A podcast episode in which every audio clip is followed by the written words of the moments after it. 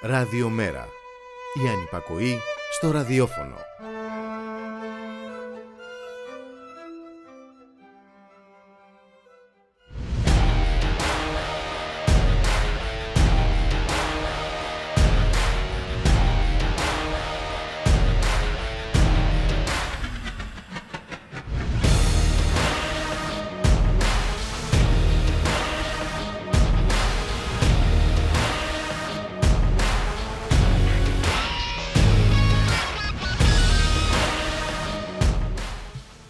Χαίρετε κυρίες και κύριοι, Δευτέρα σήμερα 29 Αυγούστου 2022 ακούτε το στίγμα της ε, μέρας από το Ράδιο Μέρα με το Γιώργη Χρήστου στην παραγωγή της εκπομπής η Γιάννα Θανασίου στη ρύθμιση του ήχου η Χαρά Στόκα.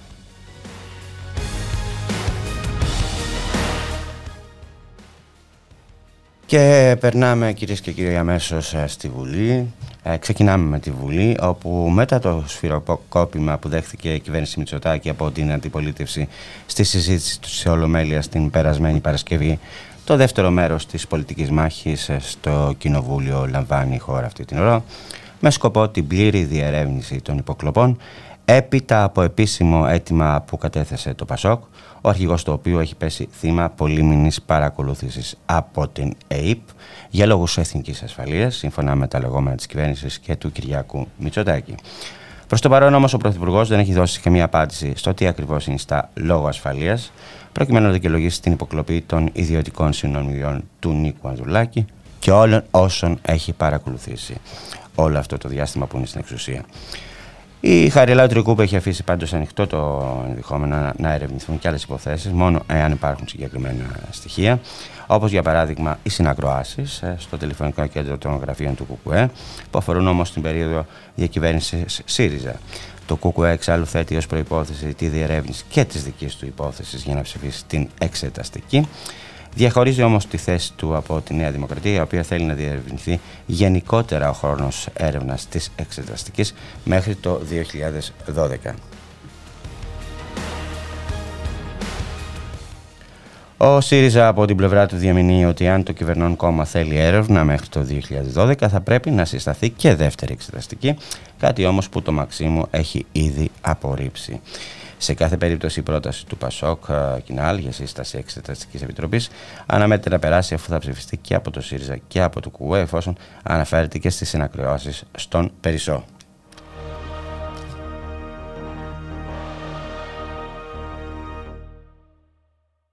Ανακοίνωση του το γραφείο τύπου του ΜΕΡΑ25 ε, ε, δηλώνει ότι στηρίζει την πρόταση Πασόκ για την εξεταστική ώστε να μην υπάρξει κανένα συμψηφισμός από την Μητσοτάκης ΑΕ, θέτουμε όμως και τα πραγματικά ζητήματα.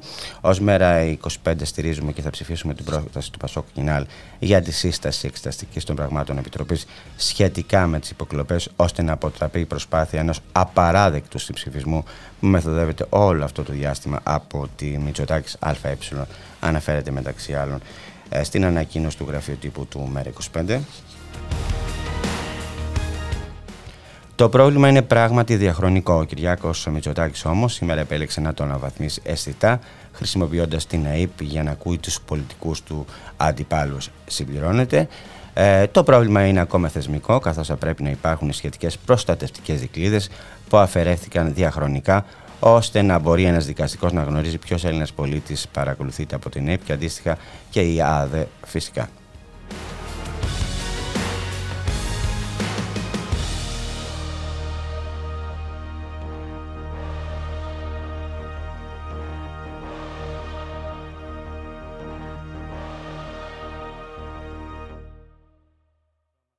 Για τους ε, καταναλωτές είναι κυρίες και κύριοι η νέα διανόητη αύξηση της τιμής στο ρεύμα η οποία έφτασε στο 73% μέσα σε μόλις 48 ώρες. Αύξηση 73% έτσι μόλις σε 48 ώρες ενώ σε σχέση με πέρσι οι τιμές έχουν εκτοξευθεί ακούστε το καλά κατά 1400% Όλη η Ευρώπη, κυρίες και κύριοι, αδυνατή ή μάλλον δεν θέλει να αποδεχθεί ότι η συνεχιζόμενη αντιπαράθεση με τη Ρωσία μεγεθύνει το ενεργειακό πρόβλημα και μοναδικός κερδισμένος είναι οι ΗΠΑ. Οι ΗΠΑ αρχικά πίεσαν τις ευρωπαϊκές κυβερνήσεις να προχωρήσουν σε κυρώσεις σε βάρος της Ρωσίας με υποσχέσεις για την εξασφάλιση ενεργειακών πόρων. Υποσχέσεις που ήταν γνωστό ότι δεν θα πραγματοποιηθούν, όπως και έγινε. Αφού λοιπόν εξασφάλισαν τη σύμπλευση της Ευρωπαϊκής Ένωσης στην πολιτική τους, εκμεταλλεύονται την κρίση προς όφελό τους, ενώ δεν λείπουν και οι κοροϊδίες καθώς οι ποσότητες υγροποιημένου αερίου που δίνονται στην Ευρώπη αφενός δεν απερκούν και αφετέρου η τιμή είναι υπερβολικά υψηλή. Πανάκριβη και την πληρώνουμε εμείς, έτσι. Τα λαϊκά στρώματα, οι εργαζόμενοι, οι συνταξιούχοι. Οι Ηνωμένες Πολιτείες την τελευταία περίοδο, αξιοποιώντας την απουσία αντιστάσεων στις χώρες της Ευρωπαϊκής Ένωσης, παίζουν δυνατά και επηρεάζουν συνολικά την ενεργειακή πολιτική της Ευρώπης προς όφελός τους και αντίστοιχα με ζημία ε, της Ευρωπαϊκής Ένωσης. Ο πόλεμος ε, Ρωσία-Ουκρανία και κυρώσεις κατά της Ρωσίας έκλεισαν εξάμεινο. Τα μηνύματα για την ενεργειακή κρίση είναι άκρος απεσιόδοξα και οι Ηνωμένες Πολιτείες και η Ευρωπαϊκή Ένωση για την αντιμετώπιση τους τι κάνουν, το βλέπουμε όλοι, σφυρίζουν αδιάφορα.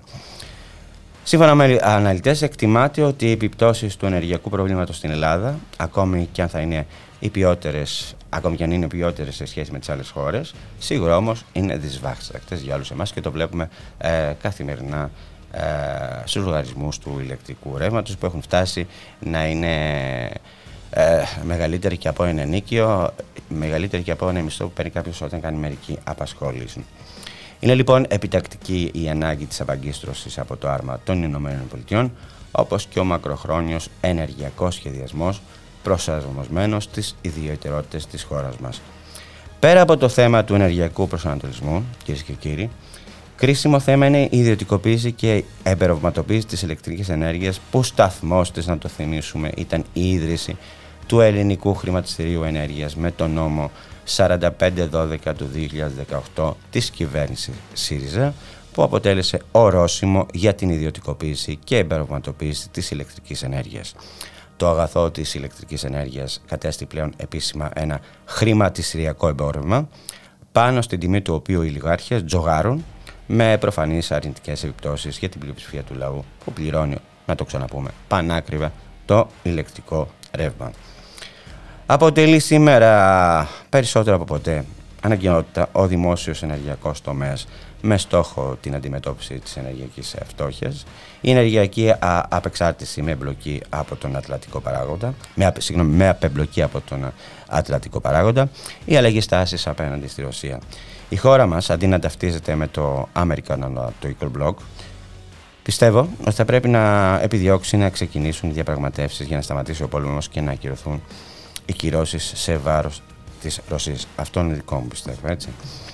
Τέλος, πρέπει να μπει φρένο στην ασυδοσία των ισχυρών ενεργειακών ομίλων που θησαυρίζουν ενώ ο, ο λαός υποφέρει.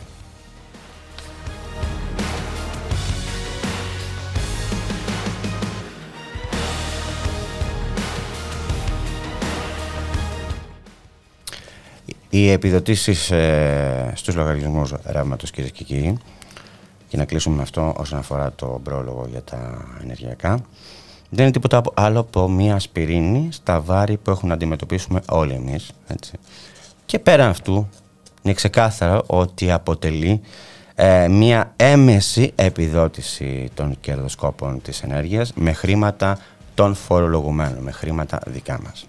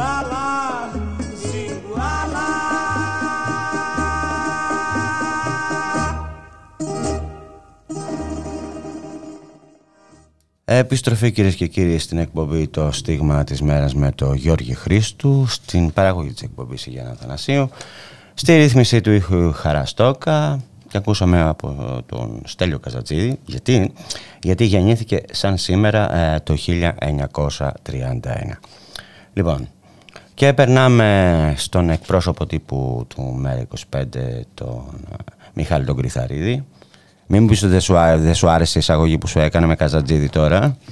Έτσι. Πα, πα, πάρα πολύ ωραία. Καλό μεσημέρι. Φωνάρα, φωνάρα. Λοιπόν, ε, και από τη φωνάρα θα πάμε στη σκανδαλάρα. Έτσι. Στις υποκλοπές. Ακριβώς.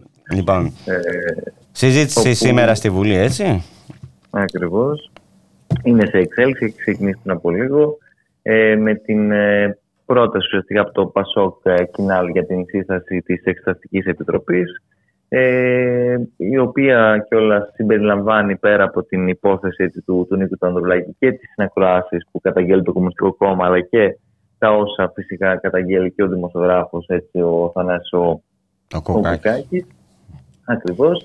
Ε, εμείς ε, σαφώς και θα, θα, θα στηρίξουμε την, ε, τη σχετική πρόταση ε, χωρίς να, να μπαίνουμε στους ε, συμψηφισμούς που προσπαθεί να κάνει η κυβέρνηση η οποία πριν από λίγο από ό,τι έβλεπα ο κύριος Κερίδης που ήταν ε, ο εισηγητής από την πλευρά της Νέας Δημοκρατίας είπε πως ουσιαστικά θα ψηφίσουν παρόν στην ε, σχετική πρόταση του, του Πασόκ ε, Κινάλ. Ε, αυτή τη στιγμή είναι στο, στο βήμα ο εκπρόσωπος από το Κομμουνιστικό Κόμμα, ο κ. Καραθανασόπουλος, και σε λίγη ώρα, πε- μετά από δύο μιλητές δηλαδή, περίπου, θα μιλήσει ε, από το ΜΕΡΑ25 η Σοφία Σακοράφ, θα μιλήσει και ο Κλέονα, ο Γρηγοριάδης επίσης σήμερα σίγουρα από εμάς. Και θα δούμε πώς θα κυλήσει γενικότερα έτσι, όλη αυτή η Οπότε συζήτηση. όταν θα μιλήσει η Σοφία Σακοράφα θα διακόψουμε τη ροή που θα έχουμε εκείνη τη στιγμή για να την ακούσουμε. Έτσι. Ναι. Ναι, ναι, θα, θα, θα είναι ουσιαστικά περίπου έτσι σε, σε δύο μιλητέ. Δηλαδή, αυτή τη στιγμή είναι το Κομμουνιστικό Κόμμα, μετά η Ελληνική Λύση και, και εμείς. Ε, να πούμε, Γιώργη, ότι εμείς ε, βέβαια θέτουμε έτσι και αν θες, και, και συνολικά όλο αυτό το, το ζήτημα. Ε, διότι εδώ πραγματικά έχουμε όλη αυτή την, ε, την, την, την κατάσταση που έχει φτάσει και έχει απογειωθεί φυσικά επί των ημερών του κ. Μητσοδάκη και αυτός είναι και ο λόγος που δεν μπαίνουμε στον ψηφ- στο συμψηφισμό. Αλλά φυσικά εδώ υπάρχουν και διαχρονικές ευθύνες. Υπάρχει ένα θεσμικό πλαίσιο το οποίο δεν προστατεύει σε καμία περίπτωση όχι μόνο τους πολιτικούς και τους δημοσιογράφους, αλλά ούτε και τους ε, πολίτες βεβαίως, οι οποίοι και έχουμε φτάσει έτσι ε, στις ε, χιλιάδες αυτές των, ε, των παρακολουθήσεων. Και βέβαια να πούμε ότι για μας υπάρχει και ένα ζήτημα και γενικότερο στα πλαίσια... αν Τις θες, οποίες αυτής είναι, της, ε, μα μου επιτρέπει να σου πω, χιλιάδες Ναι, ναι. παρακολουθήσεις, έτσι. Ε, Ουσιαστικά, κατά τη γνώμη μου, ο, ο Μητσοτάκης έχει στήσει ένα, ένα παρακράτος ε, με χιλιάδες, όπως είπες εσύ, παρακολουθήσεις, συνομιλίες, τις οποίες μπορεί να χρησιμοποιήσει κατά το δοκούν. Έτσι, και με, με, με, με μαφιόζικο τρόπο να εκβιάσει κτλ. κτλ. Ακριβώς. Να τα λέμε και αυτά, έτσι. Ναι, ναι, μα αυτό είναι άλλωστε που καταγγείλει και το ίδιο και ο ίδιος ο πρόεδρος του, του Πασόκ ε, Κινάλ, γιατί όλη αυτή η κατάσταση κιόλα έγινε σε χρόνο ο οποίος δεν μπορεί να θεωρηθεί ανύποπτος. Δηλαδή, ήταν η περίοδος για την κούρσα, έτσι, για την προεδρία ε, του Πασόκ Κινάλ και βέβαια δεν έχει δημοσιοποιηθεί ακόμη από την πλευρά της κυβέρνησης και από τον ίδιο τον Πρωθυπουργό παρά το γεγονός ότι ε, ε, πολλές φορές την, ε, την Παρασκευή στην σχετική συζήτηση σε επίπεδο πολιτικών αρχηγών ε, του ζητήθηκε να, να, να φέρει το λόγο και ο ίδιος ο κ. Ανδρουλάκης ζητάει κάτι τέτοιο. Δεν έχει υπάρξει ακόμα καμία απάντηση από την πλευρά της κυβέρνησης τι είναι αυτό το οποίο συνιστούσε λόγω εθνικής ασφάλειας για να παρακολουθείτε ένας ε, αρχηγός ε, αντίπαλου πολιτικού κόμματος. Και βεβαίως τα ίδια ισχύουν και όσον αφορά τους δημοσιογράφους, τα ίδια ισχύουν και όσον αφορά το Κομμουνιστικό Κόμμα, τα ίδια ισχύουν και όσον αφορά τους πολίτες. Απλά το οποίο ήθελα επίσης να πω, Γιώργη, είναι ότι για μας και αυτό είναι και ένα συνολικότερο ε, ζήτημα, όχι μόνο εντός των συνόρων. Διότι ε, υπάρχουν στη, στη χώρα μας και έχει υπάρξει και παλαιότερα και ένα άλλο σκάνδαλο υποκλοπών τότε επί πρωθυπουργίας του, του Κώστα του, του Καραμαλή, όπου εκεί ήταν αυτό το οποίο καταδείχθηκε ήταν ότι η, η, η NSA μπορούσε και αυτή κάθεται να παρακολουθεί ε, πρωθυπουργούς, ε, κυβερνήσεις, υπουργικό συμβούλιο, τους πάντες. Και εδώ ξέρεις είναι και ένα ζήτημα το κατά πόσο μπορεί να μας προστατεύσει κιόλας η, η δική μας ΑΕΠ από τέτοιες αντίστοιχες ε, περιπτώσεις. Είναι η Εθνική Υπηρεσία Ασφάλειας των ΗΠΑ. Δεν είναι η ΣΕΑ, είναι κάτι άλλο αυτό. Ακριβώς, ακριβώς. Και ε, ε, εδώ ανέφερε και ο γραμματέας μας επίσης την, την Παρασκευή στη Βουλή το ζήτημα πούμε, του πώς την περίοδο των ε, διαπραγματεύσεων και γενικότερα όλες αυτές τις κατάσταση που ζήσαμε, η, η, η γερμανική πρεσβεία, οι γερμανικές επισημιστικέ υπηρεσίες παρακολουθούσαν τον Υπουργό Οικονομικών, ενδεχομένως τον Πρωθυπουργό, την κυβέρνηση και το καθεξής. Δηλαδή υπάρχουν πραγματικά πολλά ζητήματα που άπτονται βεβαίως της ίδιας αν θες της σύγχρονης λειτουργίας των δημοκρατιών σε αυτόν τον κόσμο, τον κόσμο που για μας σε μεγάλο βαθμό έτσι ε, πλήττεται και από αυτό που ονομάζουμε τεχνοφεουδαρχία. Και από την άλλη, βέβαια, έχουμε και όλη αυτή την ελαστικοποίηση τη διαχρονική που έχει υπάρξει και από τη σημερινή κυβέρνηση και από την προηγούμενη και από τις προηγούμενες γενικά, όπου οι, προ... οι πολίτες είναι παντελώς απροστάτευτοι σε όλο αυτό έτσι, το, το θεσμικό πλαίσιο, την ώρα που από την άλλη εταιρείες, κυβερνήσεις, μυστικέ υπηρεσίες, ο Πρωθυπουργός έχουν πρόσβαση σε μια σειρά ε, από πολύ ευαίσθητα προσωπικά δεδομένα, με ό,τι αυτό ακριβώς μπορεί να συνεπάγεται είτε και για εκβιασμούς, όπως είπες και εσύ, είτε και για το, το, το, το οτιδήποτε άλλο. Mm-hmm. Έτσι θα μπορούσε να, να ανακύψει σχετικά. Ξέρεις τι γίνεται, ότι αυτές τις παρακολουθήσεις ε, φαίνεται και κάτι άλλο. Ότι το παρακράτος έχει συνέχεια σε αυτή τη χώρα. Ναι, ακριβώς. Είναι non-stop αυτό. Γιατί μιλάμε για ΣΥΡΙΖΑ, μιλάμε για καταγγελία του ΚΟΚΟΕ, έτσι, για τις συνακροάσεις ναι. επί εποχής ΣΥΡΙΖΑ. Ε, και υπάρχουν και συνεργασία μεταξύ μυστικών υπηρεσιών. Το μην κρυβόμαστε. Βέβαια. Από το δάχτυλό μας. Έτσι. Βέβαια. Μα, ε, και έχεις ε, δίκιο και σε αυτό και βέβαια και αυτή η συνέχεια που λες, για μας σε μεγάλο βαθμό έχει να κάνει και με τη συνολικότερη επίθεση που δέχεται η κοινωνία έτσι, σε μια σειρά από πολιτικές αποφάσεις, όχι μόνο της σημερινής κυβέρνησης, διότι όσο φτωχοποιείται και όσο έχουμε όλα αυτά τα φαινόμενα, παράλληλα πηγαίνει και όλη αυτή η εγκαθίδρυση ενός απερχηγού κράτους, ενός παρακράτους, όλων αυτών των λογικών που δεν έχουν καμία σχέση με τα πραγματικά δικαιώματα και τις ελευθερίες των πολιτών, που πηγαίνει φυσικά χέρι με χέρι με τη διαρκή φτωχοποίηση και με όλα αυτά τα οποία βίωναν και βιώνουν οι πολίτες. Και δεν είναι τυχαίο ότι είχαμε το προηγούμενο διάστημα και καταγγελίες πολιτών, ανθρώπων που, εν πάση περιπτώσει, μπορεί να ε, θεωρούνται αντιφρονούντες πολιτικά ως προς την, την κυβέρνηση, οι οποίοι κατηγορούν ακόμα και τέτοιους κατασκοπευτικούς μηχανισμούς στα μηχανάκια τους σε μια σειρά από τέτοιες συλλογικές και πρακτικές. Και όταν έχουμε οδηγηθεί πλέον σε ένα σημείο να μην ελέγχει την ΕΕΠ η, η ΑΔΑΕ, να μην οι εισαγγελίες ουσιαστικά να έχουν έναν διακοσμητικό ρόλο. Όλα αυτά να περνάνε από τον, ε, υπό την ηγεσία της κυβέρνησης και του Πρωθυπουργού, ε, δημιουργούνται προφανώς πάρα πολλά ε, ζητήματα, που βέβαια φτάσουν στον απόγειό τους με την παρακολούθηση, λέω, ενός ε, πολιτικού αρχηγού αντίπαλου πολιτικού κόμματος, με παρακολούθηση δημοσιογράφων, με παρακολούθηση ε, των, ε, της Κεντρικής Επιτροπής, των γραφείων της Κεντρικής Επιτροπής του Κομμουνιστικού Κόμματος, με όλα αυτά που πραγματικά είναι εξαιρετικά σοβαρά για την ίδια αυτή την, την ποιότητα της, ε, της δημοκρατίας, αλλά για μας σε μεγάλο βαθμό δυστυχώς είναι και απότοκα τόσο αυτής της διεθνούς κατάστασης που, που περιγράφαμε και πριν με αυτόν τον καπιταλισμό, αν θες, της επιτήρησης και της παρακολούθησης, αλλά όσο και βέβαια με αυτά τα οποία έχουμε ζήσει τα τελευταία 10 χρόνια, όπου δεν είναι καθόλου 12 μάλιστα, ίσως ακόμα περισσότερο, που δεν είναι καθόλου τυχαίο ότι όλες αυτές οι, οι συνακροάσεις έχουν ε, αυξηθεί και γιγαντωθεί μέσα σε αυτή τη δεκαετία, τη δεκαετία των μνημονίων, έτσι κατ' ουσία. Αν δεις την τελευταία, την τριετία, πόσο είναι 3,5 χρόνια που κυβερνάω ο Μητσοτάκης, δεν θυμάμαι ακριβώς, είναι, είναι, πρέπει να είναι γύρω στις 50.000 ε, ναι, ναι. Ε, τόσες, ναι, κάπου, γιατί, κάπου εκεί είναι. Κάπου, κάπου εκεί είναι, διότι μόνο η τελευταία... Για λόγους εθνικής ασφαλείας, άρσης, ε, για λόγους εθνικής... Δηλαδή, αλλά όταν τι λέμε, ε, για, μιλάμε για ένα τηλέφωνο, έτσι, αλλά αυτό το ένα τηλέφωνο έχει και εσένα. Δεν, ε, δεν παρακολουθούμε Παρακολουθεί και ένα και δύο και τρία και άτομα. Και τις επαφές σου. Δηλαδή νιώθεις ότι έχει γεμίσει η χώρα αυτή πράκτορες. Ναι, ναι. Και ιστορικού εχθρούς. Αυτό το, το πλαίσιο και πραγματικά ε, μιλάμε για ένα πανοπτικό έτσι, κατ' ουσίαν ε, με ό,τι ξαναλέω αυτό μπορεί να συνεπάγεται για, την, ε, για τις ίδιες τις, ε, τις ελευθερίες και τα, και τα ατομικά έτσι, δικαιώματα των ε, πολιτών και τις, ακόμα και τις πολιτικές τους ελευθερίες, ότι πραγματικά ξαναλέω μπαίνουν στο μυαλό μας διάφορες τέτοιες σκέψεις, ιδιαίτερα όταν βιώνουμε παράλληλα και όλη αυτή την κατάσταση, όλη αυτή τη φτωχοποίηση που συνεχίζουμε να βλέπουμε ε, και τώρα Γιώργη, διότι τα πραγματικά προβλήματα και έξω του κόσμου, ό,τι και να συζητιέται στη Βουλή που είναι πραγματικά εξαιρετικά σοβαρό και αυτό το σκάνδαλο των υποκλοπών, είναι αυτό το οποίο αντιμετωπίζει κάθε μέρα ε, στο σούπερ μάρκετ, ε, στο ρεύμα, στα παρτίδια καυσίμων, στα ενίκια. 697,25 ευρώ η μεγαβατόρα στη χώρα μας. Ακριβώς, ακριβώς. Μεσουρανή η μεγαβατόρα ε, στη χώρα μας. Επίσης να σου πω ότι πραγματικά έχει... Ένα από τα προβλήματα των, των πολιτών, η καθημερινότητα είναι αυτή, για το ρεύμα μιλάμε τώρα. Ακριβώς, ακριβώς. Και, και, και, και, έχει καταστεί να σου πω επίσης απλησίαστο και το σούπερ μάρκετ. Για τους πολίτες που έχουν επιτρέψει τώρα όσους κατάφεραν, εν πάση περιπτώσει, και όσες να πάνε έστω και κάποιες ολιγοήμερες διακοπές, βλέπουν τεράστιες αυξήσεις ε, στα σούπερ μάρκετ. Την ίδια στιγμή υπάρχει όλη αυτή η κατάσταση που κρατεί στα ενίκια με τους ε, ε πρωτοετής φοιτητές και τις φοιτητές να μην βρίσκουν ε, σπίτια ή να βρίσκουν σε, σε τιμές του κατώτου μισθού περίπου αυτού του, του επίπεδου στα μεγάλα αστικά κέντρα. Έχουμε την κατάσταση που συνεχίζουμε να έχουμε στα πρατήρια καυσίμων και σε όλα αυτά έχουμε μια κυβέρνηση η οποία τάζει ένα καλάθι δίθεν με εξαγγελίες του Πρωθυπουργού στην ΔΕΤ, το οποίο κατ' ουσίαν δεν αλλάζει τίποτα από τις πολιτικές που μέχρι τώρα έχουμε δει, οι οποίες τουλάχιστον από ό,τι φάνηκαν εκ του αποτελέσματο, δεν βοήθησαν. Απλώς συντηρούν μια εσχροκέρδεια μιας συγκεκριμένης παραστατικής ολιγαρχίας, την ώρα που οι πολίτες πραγματικά στενάζουν καθημερινά για το πώς θα τα βγάλουν πέρα. Εγώ λέω αυτά τα full pass, πώς το λέει, πώς το λέει ε, και όλα αυτά, είναι ουσιαστικά μια έμεση κρατική ε, ε, επιδότηση. Ναι, ναι. Γιατί αντί να αντιμετωπίσει το πρόβλημα στην πηγή, κάνει αυτό που είπες εσύ. Ναι. Το συντηρεί. Το συντηρεί.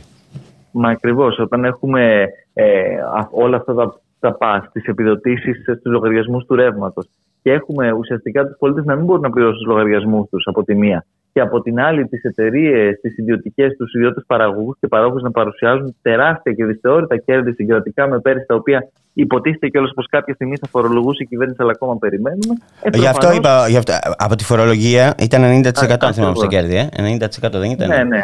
Δεν Τα, τώρα δίνουμε. Ό,τι να γίνει καλά, αφού ναι, ναι. τους επιδετούμε με, με αυτά. Ακριβώς, ακριβώς.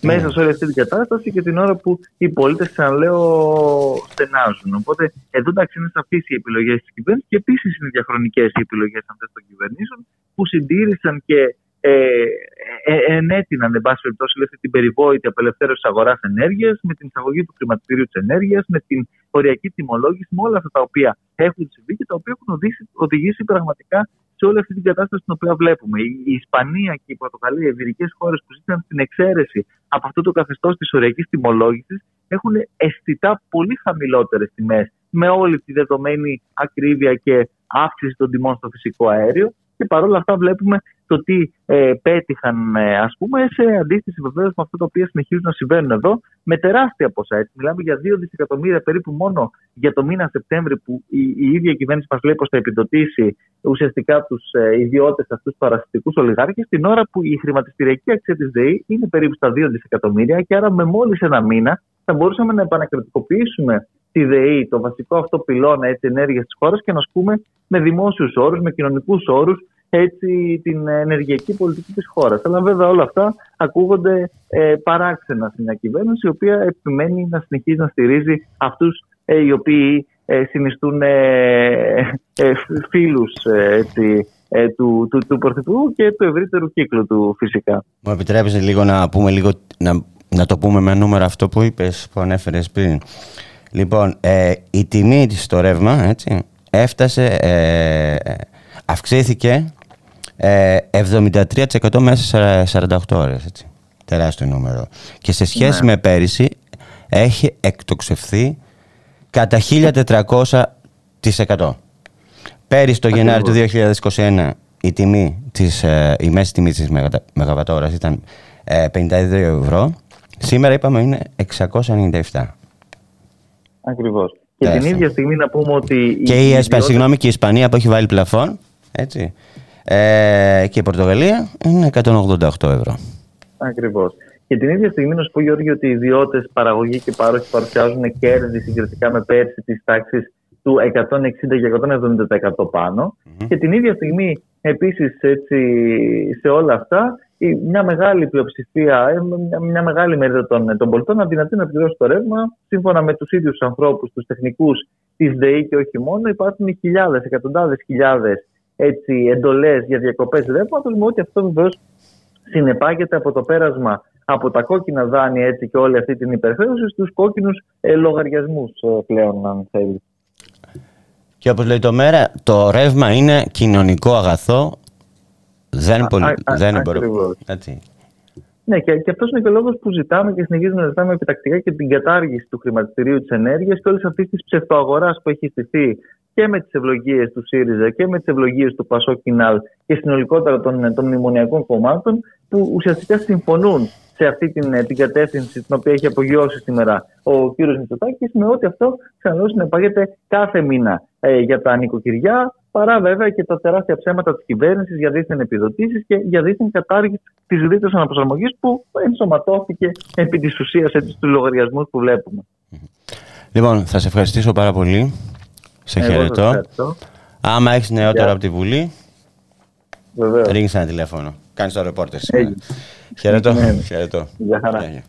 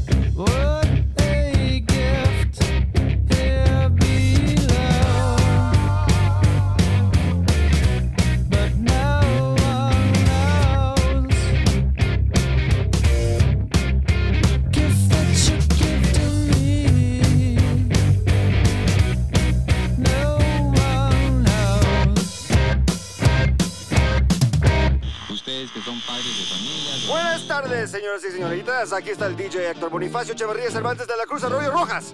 Esta es la radio que sacó a toda la estación donde el rock vive y no muere. Vamos a escuchar un par de temas de Queens of the Stone Age. Primero vamos a escuchar First It Give It. Qué música impresionante, temible y verdaderamente ahora. Van a ver, a ver, a ver,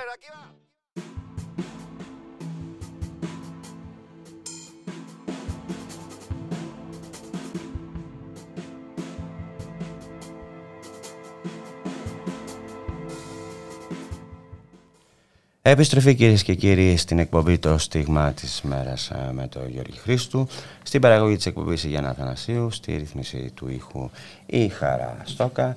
Και να περάσουμε κυρίες και κύριοι τώρα σε ένα εργατικό ε, ατύχημα ε, που έγινε στο Πέδον Αγλαία Κυριακού.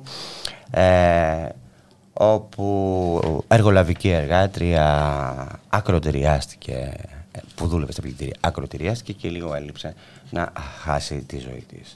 Ε, το ενιαίο σωματείο των εργαζομένων ε, σήμερα πραγματοποίησε στάση εργασίας, παρέ, ε, παράσταση διαμαρτυρίας ε, στο διοικητή. Ε, για το θέμα αυτό θα μιλήσουμε με τον ε, Μάκη τον Γκίκα, ο οποίος ε, είναι ο γραμματέας του σωματείου και βρίσκεται στην άλλη άκρη της τηλεφωνικής γραμμής. Γεια σου Μάκη. Καλησπέρα. Λοιπόν, Θες λίγο να περιγράψεις το περιστατικό εκεί πέρα, γιατί έχω μάθει ότι δεν λειτουργήσε και το μηχάνη κάτι εκεί πέρα στο πλυντήριο, μπλόκαρε. Ναι. Την προηγούμενη Τετάρτη ε, το, το πρωί περίπου, το πρωί ήτανε, ε, εργάτρια όπως είπες και εσύ εργολαβική, η οποία είχε προσδευτεί ως, εργα- ως καθαρίστρια, ε, της, ε, δούλευε στο, στα πλυντήρια και μάλιστα στο, στο, στο μηχάνημα το οποίο σιδερώνουν τα σεντόνια. Είναι ένα τεράστιο μηχάνημα αυτό με κυλίνδρους. Ε, πήγε να βάλει το σεντόνι, το, σεντο, το σεντόνι σε ένα σημείο τσαλακώθηκε, πήγε να το στρώσει καλύτερα και της πήρε το χέρι μέσα. Δεν λειτουργήσε το, το σύστημα ασφαλείας για να πέσει μέσα να σταματήσει το μηχάνημα. Ε, το πήγαν, προσπαθήσαν να το σταματήσουν με, το, με, με χειροκίνητα και λοιπά, δηλαδή πανώντας κάποια κουμπιά και λοιπά, δεν έγινε και τελικά το, προκειμένου να μην την αρπάξει ολόκληρη τη γυναίκα μέσα το μηχάνημα, δηλαδή υπήρχε περίπτωση να μπει όλο το σώμα μέσα. Να τη σκοτώσει δηλαδή. Ε, ένας, ακριβώς ένας εργάτης, ένας άλλος συνάδελφο την κράτησε με αποτέλεσμα να φύγει το χέρι της μέσα. Αυτό. Και το, το μηχάνημα έκλεισε αφού κατεβάσανε τον, α, το, τον α, διακόπτη, το γενικό δηλαδή. Ένα πεπαλαιωμένο Αυτό, μηχάνημα μου λες τώρα. Αυτό μου λες τώρα και ασυντήρητο. Ε, από, μαρτυρί, από μαρτυρίες που είχαμε μέσα από εργαζόμενους με τις συναντήσεις που κάναμε με, με, με, σαν σωματείο μας λένε ότι το μηχάνημα αυτό βρίσκεται δεν, δεν μπορεί κανείς να προσδιορίσει την ηλικία. Δηλαδή και, και άνθρωποι που βρίσκονται και 30 χρόνια στο νοσοκομείο μέσα μας είπαν ότι το έχουν βρει εκεί πέρα μέσα. Ε, είναι, δεν μας έχουν, δεν έχουμε ε, πάρει, υπάρχουν ε, υπόνοιες και για την, ασ- και για την ε, πώς το λένε, ε, Τη συντήρηση εννοείς; ακόμα και για τη συντήρησή του ακόμα. Υπάρχουν και δεν ξέρουμε ακόμα και η συντήρησή του αν ε, γινόταν όπως έπρεπε να γίνει. Όλα αυτά τα πράγματα τα έχουμε θέσει στη διοίκηση εμείς. Είχατε για να συνάντηση δούμε σήμερα πού- μαζί της. Της; Διοίκηση για το θέμα αυτό. Και, και την επόμενη μέρα είχαμε συναντηθεί με τον αναπληρωτή διοικητή και σήμερα μετά την α, κινητοποίηση που κάναμε συναντηθήκαμε ξανά με τη διοίκηση. Τις θέσαμε όλα αυτά τα ζητήματα. Πρώτα-πρώτα δηλαδή και το θέμα του μηχανήματος και το θέμα της ασφάλειας. Ε, ζητήσαμε εξηγήσεις σε τι σημείο βρίσκεται το μηχάνημα. Φυσικά το μηχάνημα έχει σταματήσει πλέον, δεν δουλεύει. Τα, τα, σε- τα, για το σίδερο, πλέον το σίδερο και τα πλυντήρια τα έχουν τα δίνουν έξω εκτός νοσοκομείου μετά από το συμβάν αυτό το οποίο έγινε. Ε, και αυτές Ιδιώτη τις δηλαδή. είπαμε Ιδιώτη, παραπάνω. έτσι. Ιδιώτη. Ναι, ναι, ναι, ναι. ναι, Ιδιώτη, ναι. να το- Ούτως ή άλλως ιδιώτης ήταν. Ούτως ή άλλως τους, εργολα... τους εργαζόμενους μέσω εργολάβου ερχόταν. Ένα μεγάλο κομμάτι δηλαδή οι, εργα... οι εργολάβους το διαχειρίζονταν. Το μηχάνημα ήταν του νοσοκομείου. Ναι.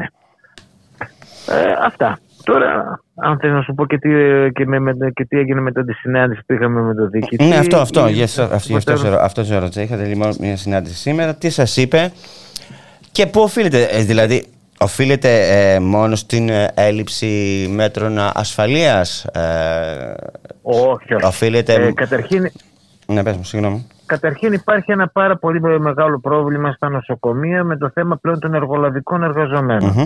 Ε, είναι πάγιο αίτημα των, ε, το- του συνδικαλιστικού κινήματος, του υγει- των υγειονομικών για μόνιμες θέσεις εργασίας. Τώρα καταλαβαίνεις ότι σε τέτοιες θέσεις, όπως είναι ας πούμε, το μηχάνημα αυτό το οποίο σιδερώνει, δεν μπορεί να είναι ένας οποιοδήποτε ανειδίκευτος εργαζόμενο επάνω. Ο εργολάβος έρχεται και κάνει μία, συνε- μία σύμβαση με το νοσοκομείο και το νοσοκομείο κλείνει, ε, του- του ζητάει ότι θέλω κάποιες θέσεις εδώ πέρα, κάποιες θέσεις εδώ, κάποιες θέσεις εκεί. Πέρα από την πλήρη διαφωνία μας εμείς με το να διαχειρίζουν εργολάβοι αυτά τα πράγματα, εκτός αυτού ο εργολάβος δεν βάζει σε πάγιες θέσεις αυτούς. Δηλαδή, να έχω εγώ, το- ότι έχω εγώ πέντε ανθρώπους εργολαβικούς οι οποίοι είναι στην καθαριότητα. Δύο ανθρώπους που είναι στο σίδερο. Ένας που είναι στο χειρουργείο. Αλλά ανάλογα με τις ανάγκες που προκύπτουν καθημερινά, παίρνουν και τους ανθρώπους. Σήμερα λοιπόν μπορεί να είναι μια καθαρίστρια στο χειρουργείο, αύριο μπορεί να είναι στα σιδεροτήρια, μεθαύριο μπορεί να είναι και εγώ δεν ξέρω πού. Καταλαβαίνεις λοιπόν τι, τι, τι, τι, τι συμβαίνει με όλη αυτή την κατάσταση. Το πρώτο λοιπόν που δημιουργείται είναι ότι δεν υπάρχει ασφάλεια για τον εργαζόμενο, διότι δεν είναι ο πεπειραμένος εργαζόμενος. Άρα λοιπόν ένα από τα πρώτα πράγματα είναι ότι ζητάμε να φύγουν οι εργολάβοι και να, να, να, να, να, να μπει μόνιμο Μόνιμο- προσωπικό μόνιμο μέσα στα προσωπικό. νοσοκομεία Μμμ. για όλα αυτά. Για όλα αυτά, πρωτίστω για την ασφάλεια και, βε- και βεβαίως από εκεί και πέρα για μόνιμη και σταθερή εργασία για όλο τον κόσμο. Δηλαδή, Άρα λοιπόν ένα, προ, ένα, ένα θέμα είναι αυτό. Αυτό μπαίνει πάντα κάθε φορά που βρισκόμαστε με τις διοικήσεις κλπ. Ε, Και πολύ πιο επιτακτικά μπήκε σήμερα, μια και φτάσαμε πλέον και σε ένα τέτοιο τραγικό συμβάν. Πολύ Ωραία. πιο επιτακτικά μπήκε Ωραία. αυτό. Λοιπόν, ε, Ε, Μάκη, να σε ευχαριστήσω. Ότι πρέπει να Θες φύγει ο κάτι; Να εργολάβος. κλείσει; Ε, Πες μου. Αυτό, αυτό είναι ένα πάγιο έτοιμο δικό σας του υγειονομικού κινήματο. Έξω οι εργολάβοι των νοσοκομείων. Έτσι. Μόνιμη και σταθερή δουλειά. Από εκεί και Μαζικές πέρα- από εκεί και προσλήψεις. πέρα- Αυτό δεν είναι. Ναι, ναι, και πέρα από αυτό ζητήσαμε, από εκεί και πέρα ζητήσαμε να αποκατασταθεί η γυναίκα, πλήρη υγειονομική Ε, αποκατάσταση βέβαια. της γυναίκας για το χέρι της κλπ. Και βεβαίως και με, με μια προσωποπαγή θέση εργασίας γιατί μετά την αποκατάσταση, γιατί όπως καταλαβαίνετε αυτή η γυναίκα δεν θα είναι ποτέ ξανά όπως ήταν. Αυτά ζητήσαμε σήμερα. Σε ευχαριστώ πο- ε, π- πολύ, Μάκη. Σε ευχαριστώ. Ναι, είστε χαιρε- καλά και εγώ σε σας χαιρετώ. ευχαριστώ. Γεια. Γεια.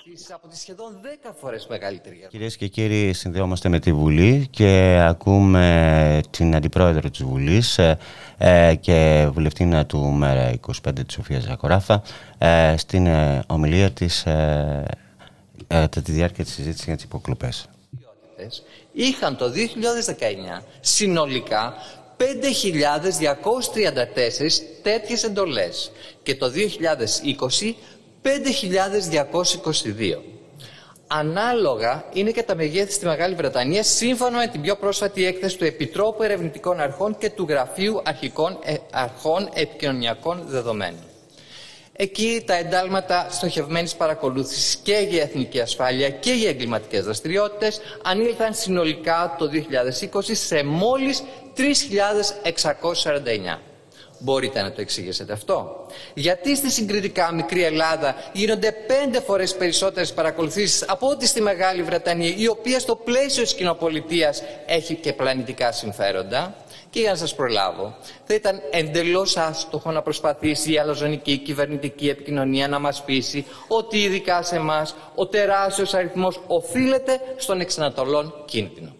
Φανταστείτε να είχαμε για πρόσχημα και τον παλιό κίνδυνο από βορρά που θα, είχα- που θα είχαν φτάσει τα νούμερα. Τα αποδεικτικά στοιχεία πραγματικά, συνάδελφοι, μας τρομοκρατούν. Από το ένα μεμονωμένο περιστατικό, όπως θέλει να το παρουσιάζει ο κύριος Μητσοτάκης, αποδεικνύονται ήδη αριθμοί δεκάδων χιλιάδων ανεξέλεγκτης δράσης παρακολουθήσεων. Όσοι δεν μπορούν από μόνοι τους να συνειδητοποιήσουν το βάρος και το μέγεθος του προβλήματος, πρέπει εμείς να τους βοηθήσουμε. Είναι προφανές ότι για την Εθνική Υπηρεσία Πληροφοριών η επίκληση λόγω εθνικής ασφάλειας είναι μόνο ένα πρόσχημα που χρησιμοποιείται από κρατική υπηρεσία για την ανάπτυξη παρακρατικής δραστηριότητας ακόμα και για την εξυπηρέτηση αλληλότερων συμφερόντων όπως παραδείγματος χάρη φαίνεται ότι συνέβη στην παρακολούθηση του δημοσιογράφου κ. Κουκάκη. Ήδη έχουν χτυπήσει τα καμπανάκια για το έλλειμμα κράτους δικαίου στην Ελλάδα, κυρίες και κύριοι συνάδελφοι, ακόμα και από επίσημα όργανα της διεθνούς κοινότητας και της Ευρωπαϊκής Ένωσης. Ξεκινήσαμε με τον τύπο και τα pushbacks. Τώρα προσθέθηκε και το έσχος των παρακολουθήσεων. Ξέρουμε ήδη ότι καταβάλλεται μεγάλη προσπάθεια, κυρίως μέσω του Ευρωπαϊκού Λαϊκού Κόμματος, για να αποφύγετε πάση θυσία την επίσκεψη της Ευρωπαϊκής Εξεταστικής Επιτροπής του Ευρωπαϊκού Κοινοβουλίου στη χώρα μας. Της Επιτροπής για τη διερεύνηση της χρήσης του λογισμικού Πεγκάσους και αντίστοιχου κατασκεπτικού λογισμικού παρακολούθησης. Διαβάζουμε μάλιστα ότι δέχεστε σχετική βοήθεια και από Ευρωβουλευτή άλλου ελληνικού κόμματος και μάλιστα αυτού που η παρακολούθηση του Προέδρου του κίνησε όλη αυτή τη διαδικασία και ενώ την επικοινωνία του συντάκτη με τον Γερμανό δημοσιογράφο Μονρόι, που συνεργάζεται με την Ευρωβουλευτή του κόμματος της Αριστεράς στη Γερμανία και μέλος συγκεκριμένης Εξεταστική Επιτροπής, κυρία Κορνέλια Ένστ. Δυστυχώς καταφέρατε να αναβαθμίσετε δραματικά το διακύβημα της πολιτικής σας συμπεριφοράς και πρακτικής. Αυτό που διακυβεύεται όμως δεν είναι πια η παραμονή σας στη διακυβέρνηση της χώρας, αλλά το ίδιο το κύρος της χώρας. Εσείς επιμένετε στο βασικό σας στόχο, αδιαφορώντας για τα υπόλοιπα. Ο μόνος σας στόχος είναι αυτή η κλειστή ομάδα ιδιωτελών συμφερόντων να, προ- να παρατείνει όσο εμπορεί την εποφέλη, για αυτήν βεβαίως, νομή της εξουσίας, εκμεταλλευόμενη καταχρηστικά μια ολόκληρη παράταξη. Επειδή λοιπόν δεν θέλετε να δείτε την πραγματικότητα, δεν έχετε και καμία πιθανότητα ορθής διαχείρισης των πραγμάτων. Με κίνδυνο όμως ακόμα και για τα εθνικά συμφέροντα. Και βλέπουμε ήδη τα αποτελέσματα. Μια άσφαιρη βολή με την πράξη νομοθετικού περιεχομένου, δηλαδή ένα ακόμα επικοινωνιακό τέχνασμα που προστίθεται στις κουτοπώνυρες δικαιολογίες της υπεκφυγής. Όμως η κίνδυνη είναι πολύ μεγαλύτερη. Υπάρχουν στη διεθνή σκηνή πολλοί ιστερόβουλοι τρίτοι που καραδοκούν να εκμεταλλευτούν τις ευκαιρίες που τους προσφέρει η ομολογημένη ανευθυνότητα της σημερινής ελληνικής κυβέρνησης. Οι σύμβουλοι επικοινωνίε έπεισαν τον κύριο Πρωθυπουργό, εύκολα φαντάζομαι, ότι πρέπει να εμφανιστεί ανίδεος, ανέπαφος και αφελής. Να μην φανεί υπεύθυνος, όχι με την έννοια της ευθύνης, αλλά ούτε καν με την έννοια της υπευθυνότητας. Αλήθεια κυρίες και κύριοι συνάδελφοι, τι πιθανότητες επιτυχίας νομίζετε ότι έχει η κυβερνητική απόπειρα να αποφύγετε τις όποιες επιπτώσεις κραδένοντας την προσωπική ανευθυνότητα του κυρίου Πρωθυπουργού; Δεν θα μας ενδιέφερε το ότι ο κύριος Μητσοτάκης, κατηλημένος από το άγχος της παραμονής στην εξουσία, αποδέχεται τέτοια προσωπική μείωση; Μας σχολεί όμως, επειδή είναι απολύτως επικίνδυνο για την ίδια τη χώρα. Όμως, η κατολίσθηση της πραγματικής ανευθυνότητας δεν τελείωσε εκεί. Ο κύριος Μητσοτάκης έφτασε να μας πει, από αυτό εδώ το βήμα της Βουλής, ότι η Εθνική Υπηρεσία Πληροφοριών, που ο ίδιος έθεσε υπό την άμεση αρμοδιότητά του, όχι μόνο δεν ελέγχεται, αλλά ούτε καν έχει υποχρέωση ενημέρωσης για τη δράση της. Ένα κράτος εν κράτη δηλαδή, που λειτουργεί εκτός δημοκρατικών θεσμών.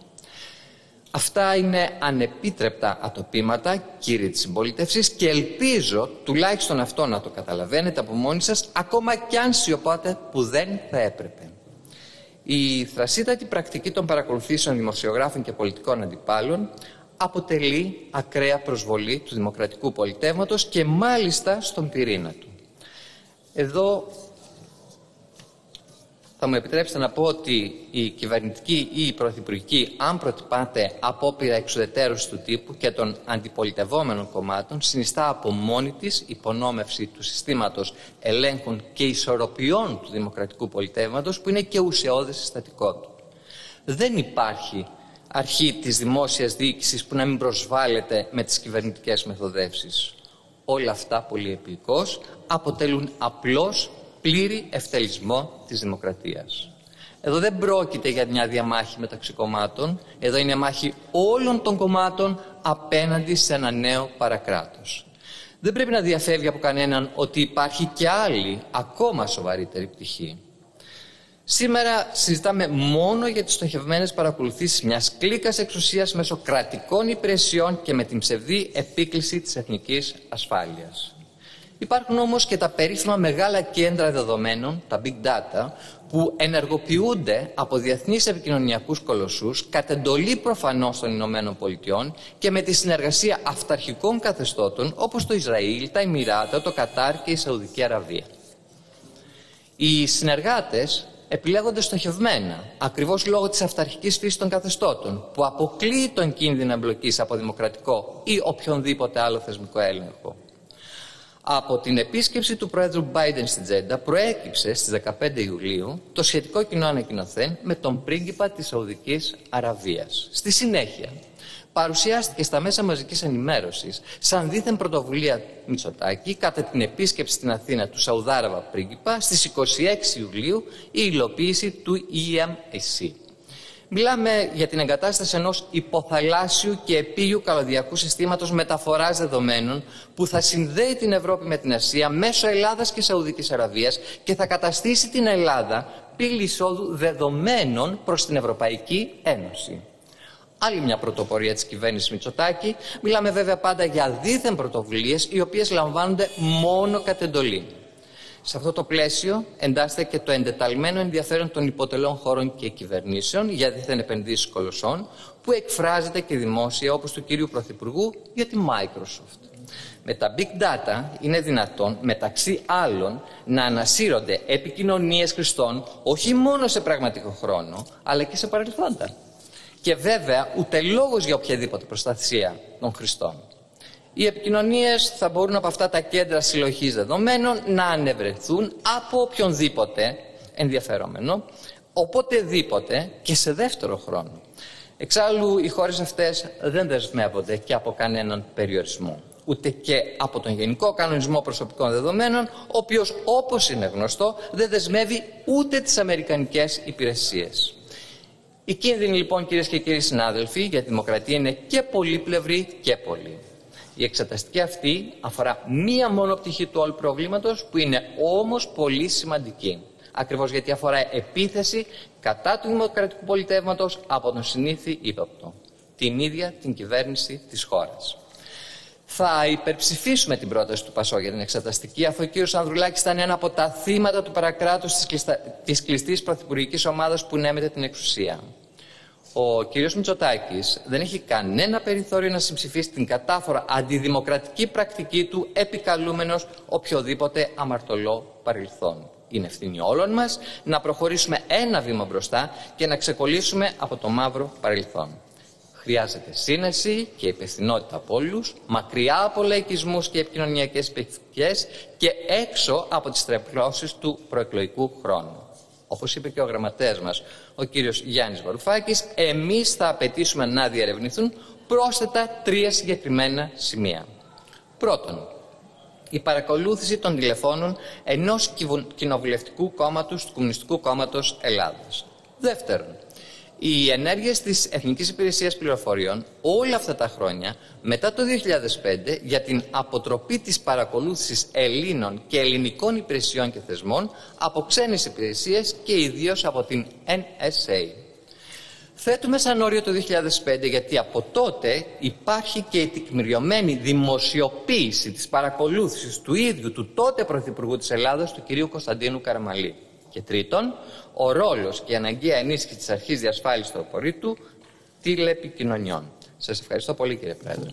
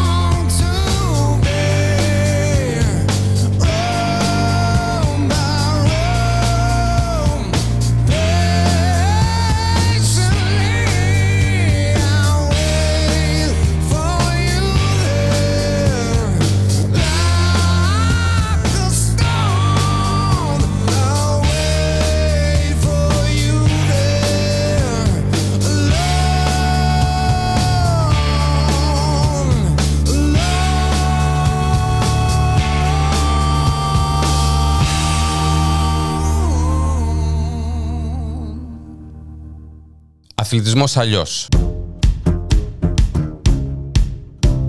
Κάθε Δευτέρα στις 6 το απόγευμα, στο Ράδιο Μέρα.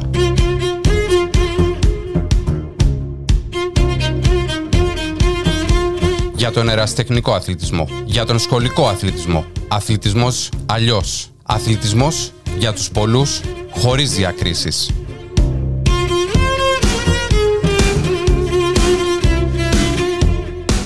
Αθλητισμός αλλιώς.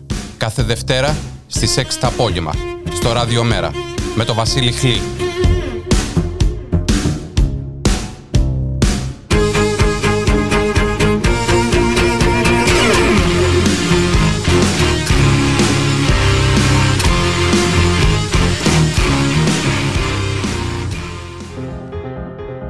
Η Βουλή στο μικροσκόπιο. Ένα εβδομαδιαίο ρεπορτάζ από την κοινοβουλευτική δραστηριότητα. Με το Γιάννο Ζώη και τον Αντώνη Στεριώτη. Κάθε Δευτέρα 5 με 6 το απόγευμα στο Ράδιο Μέρα.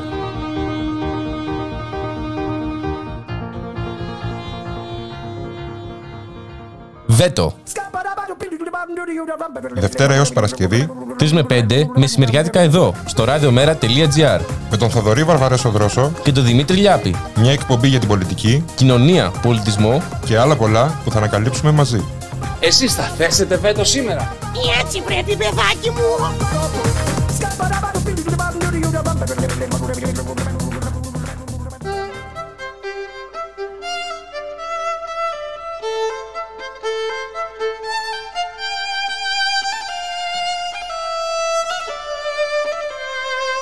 Ραδιομέρα.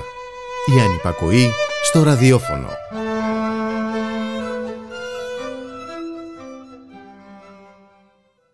Επιστροφή κυρίες και κύριοι στην εκπομπή το στίγμα της μέρας ε, με το Γιώργη Χρήστου στην παραγωγή της εκπομπής η Γιάννα Θανασίου στην ε, ρύθμιση του ήχου Ήχαρα Στόκα και περνάμε σε ένα θέμα ε, που με εργαζομένους, που αφορά εργαζομένους οι οποίοι βρίσκονται ε, μονίμως, μονίμως στο στόχαστρο ε, όλων των κυβερνήσεων ε, με τις ε, εξευθελιστικές συμβάσεις εργασίας που έχουμε, τους εξευθελιστικούς μισθούς ε, και μιλάμε για τους εργαζόμενους στην καθαριότητα. Ε, θα ξεκινήσουμε με τους εργαζόμενους και τις εργαζόμενες στη σχολική καθαριότητα, οι οποίοι αυτό το διάστημα δίνουν ένα αγώνα ε, για τη μετατροπή των συμβάσεων τους ε, σε, πλήρη, ε, σε πλήρης απασχόλησης και όχι σε τρίωρες, ε, δύο ώρες ε, και άλλες ε, τύπου τέτοιους συμβάσεις. Θα μιλήσουμε για αυτό, με το, για αυτό το θέμα με την Ευαγγελία την Αλεξάκη, ε, την αγωνιζόμενη καθαρίστρια του Υπουργείου Οικονομικών και συντονίστρια του Εργατικού Συνδικαλιστικού του ΜΕΡΑ25 και η οποία βρίσκεται στην άλλη άκρη της τηλεφωνικής γραμμής. Γεια σου, Ευαγγελία. Γεια σας. Ε, τι έπαθες, Γεια Αλεξ... σας. τι έπαθες, Ευαγγελία; Γεια σας ε, σε όλους τους ακροατές και σε σένα Γιώργο. Να διορθώσω κάτι, δεν είμαι συντονίστρια ε, του συνδικαλιστικού πλέον, είναι η Αθηνά Γιαννουλάκη. Α, Αθηνά, οκ. Συντονίστρια με τον Κώστα Μπακάλη. Ε, αλλά δεν πειράζει. Απολύστε Ναι. με. Να μιλήσει. όχι, καλέ. όχι, τα λάθη γίνονται από όλους. Λοιπόν. ναι. Μήπως τραβάνε Ε, το αυτές τις θέμα σχολικές μου- καθαρίστριες αυτά που τραβάγατε εσείς; Ε, εντάξει, θα πούμε τώρα ότι κρατάει χρόνια αυτή η κολόνια σε αυτό τον κλάδο με όλες τις κυβερνήσεις που περάσανε. Θα μπορούσε βέβαια, ε, το τερμάτισε ο Μητσοτάκης τώρα, η κυβέρνηση του Μητσοτάκη, το έχει τερματίσει κανονικά.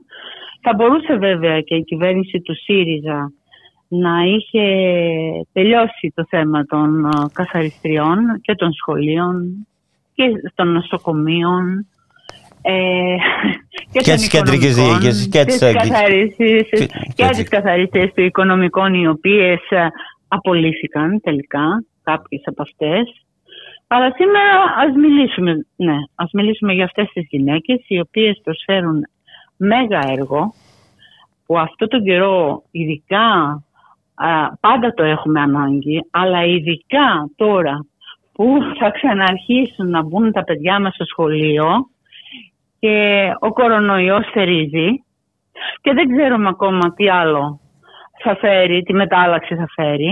Αυτές οι γυναίκες ταλαιπωρούνται χρόνια τώρα με συμβάσεις ε, Που φτάνουν πάνω και από 20 χρόνια, έτσι. άθλιες συμβάσεις. Ε, πέρυσι ο Βορύδης καθιέρωσε και δύο ώρες συμβάσεις, αν είναι ποτέ δυνατόν.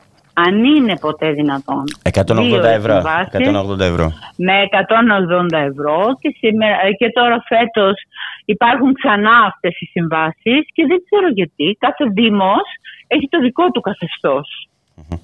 Ε, τώρα δεν ξέρω τι είναι ανάλογα, πώς παίζει αυτό. Είναι ανάλογα πού είναι ο Δήμος, αν είναι δεξιός, αν είναι Συριζέος. Δεν ξέρω, δεν ξέρω πώς γίνεται Ανάλογα με τα αυτό. ρουσφέτια που έχει. Ε, Ανάλογα με τα ρουσφέτια, ακριβώς. Ε, Ενώ αυτές οι γυναίκες πρέπει να έχουν μόνιμη και σταθερή δουλειά. Και τα παιδιά μας Γιατί πρέπει καλύπτουν, να το τα πούμε, στέλνουμε ε, στο ε, όπως- σχολείο, ο- ε, γιατί καλύπτουν πάγιες και Όπως και διαρκείς εσείς. ανάγκες. Ναι, για- ακριβώς. ναι, όπως όλες. Γιατί δεν καλύπτουν οι καθαριστές στα, σχ- ε, στα νοσοκομεία. Φυσικά. Μην τρελαθούμε. Φυσικά. Λοιπόν, οκ. Αυτοί όμως το έχουν τερματίσει. Ο ΣΥΡΙΖΑ βέβαια θα μπορούσε να δώσει λύση και να το τελειώσει το πρόβλημα. Με την καθαριότητα και με τα σχολεία και με τα νοσοκομεία και σε όλες. Αλλά επειδή θέλουν να αφήνουν πάντα για δικούς τους σκοπούς ανθρώπους μετέωρους για τους συγκεκριμένους λόγους που ξέρουμε για τα ψηφαλάκια και μόνο για τα ψηφαλάκια αφήνουν αυτό τον ευαίσθητο κλάδο χρόνια τώρα, χρόνια δίνουν η μία κυβέρνηση στην άλλη μεταφέρει αυτές τις γυναίκες οι οποίες δεν για αυτούς είναι ένα, ένας κλάδος ο οποίος πρέπει πάντα να υποφέρει. Πάντα. Δεν χρειάζεται δηλαδή αυτές οι γυναίκες να έχουν ασφάλεια στη δουλειά τους. Πρέπει να είναι πάντα ανασφαλείς ή να επίκενται σε κάθε εργολάβο, σε κάθε εργολάβο με συνθήκες γαλέρας. Δεν πρέπει Με να απουσία έχουν, παροχής ε, δεν τους δίνουν Με τα απου- μέτρα, α, μέτρα α, ατομικής προστασίας, έτσι. Τα βάζουν από την Ούτε τσέπη τους. μέτρα ε, ατομικής προστασίας και αυτά από τα μέτρα ε, με την τσέπη. Τι- Κοίτα τι, ε, τι έγινε τώρα με τη. ε, Σε ποιο νοσοκομείο έγινε το ατύχημα, δηλαδή. στα- Στο Αγλαία Κυριακούλες. Ναι, ναι, ναι. Δεν είναι αυτός ο κλάδος καλυμμένος πουθενά και σε τίποτα. Λες και δεν είναι άνθρωποι. Λες και δεν, αντιμε- δεν αντιμετωπίστηκαν ποτέ σαν άνθρωποι. Ποτέ.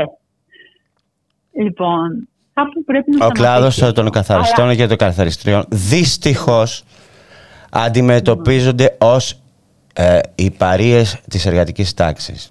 Δυστυχώς. Ναι, ναι, ναι, ναι, Αυτή είναι η ναι, αλήθεια, ναι. έτσι. Γιατί, Ναι. γιατί Αυτή σκέψου, είναι η αν μου αλήθεια. επιτρέψεις, σκέψου λίγο, σκέψου λίγο ότι οι υπουργοί και δήμαρχοι που αποφασίζουν για αυτούς τους ανθρώπους, μιλάμε τώρα για τους καθαριστές, σχολικούς κτλ.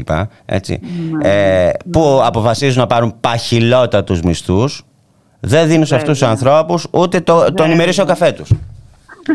και αμοιβή. επιτοπλίστων, οι περισσότεροι από αυτούς βέβαια, δεν στέλνουν και τα παιδιά τους σε δημόσια σχολεία. Οι περισσότεροι από αυτούς δεν στέλνουν τα, τα παιδιά τους σε δημόσια σχολεία. Οπότε γιατί να κόπτονται; Έχουν την άνεση να τα στέλνουν από μικρά σε ιδιωτικά σχολεία, από την αρχή που ξεκινάνε, μέχρι και τα πανεπιστήμια να διαλέγουν τα κολέγια. Α, Και όπου τους αρέσει και σε όποιο μέρος τους αρέσει. Λοιπόν, αυτοί δεν θα ενδιαφερθούν ποτέ για τα δικά μας παιδιά. Δεν θα ε, ενδιαφερθούν ποτέ ούτε για τις καθαρίστριες, ούτε για τα παιδιά των καθαριστριών, ούτε για τα παιδιά της μεσαίας τάξης, ούτε για, τα, παι- για αυτούς τους ανθρώπους που δουλεύουν και πασχίζουν για το μεροκάματα. Ποτέ δεν ενδιαφέρθηκαν και ποτέ δεν ενδιαφέρθηκαν. Το, ε, το ζητούμενο όμως ποιο είναι; Το ζητούμενο είναι τι κάνουν οι εργαζόμενοι συνδικαλιστικά αλλά και οι ίδιοι ατομικά. Γιατί ας μην τα φορτώνουμε και στους συνδικαλιστές όλα. Γιατί ναι, μεν χρειαζόμαστε ένα γερό συνδικαλισμό, αλλά χρειάζονται ο άνθρω- ε, όλοι οι εργαζόμενοι ε, Βοηθούν, να να, κινητοποιηθούν. μην τα- να, να κινητοποιηθούν οι ίδιοι. Δεν γίνεται αυτή η ανάθεση, δεν γίνεται να συνεχιστεί αυτή η ανάθεση. Πρέπει να πάρουμε τα πράγματα στα χέρια μας.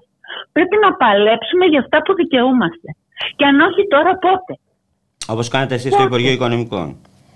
Πότε, αν δεν το κάναμε εμείς αυτό στο Υπουργείο Οικονομικών, αν δεν ήμασταν 22 δρο... μήνες στο δρόμο, αν δεν στείναμε ένα χρόνο τη σκηνή ακουμπισμένοι πάνω στο Υπουργείο Οικονομικών, εμείς τώρα θα ήμασταν ξεχασμένες. Δεν θα είχαμε ούτε μισθό και θα είχαμε πέσει οι περισσότεροι στη μαύρη κατάφλιξη. Εγώ οφείλω να το πω αυτό, γιατί ήμασταν όλες γυναίκες από 40 μέχρι 60 χρονών. Και σήμερα δεν βρίσκουν δουλειές στα παιδιά μας που είναι τριαντάριδες, τριανταπεντάριδες, εικοσιπεντάριδες, που τελειώνουν τα παιδιά μας στα πανεπιστήμια, που με τη σκούπα στέλνουμε τα παιδιά μας. Δουλεύοντας στη σκούπα βάζουμε τα παιδιά μας στα πανεπιστήμια και δεν έχουν καμιά τύχη.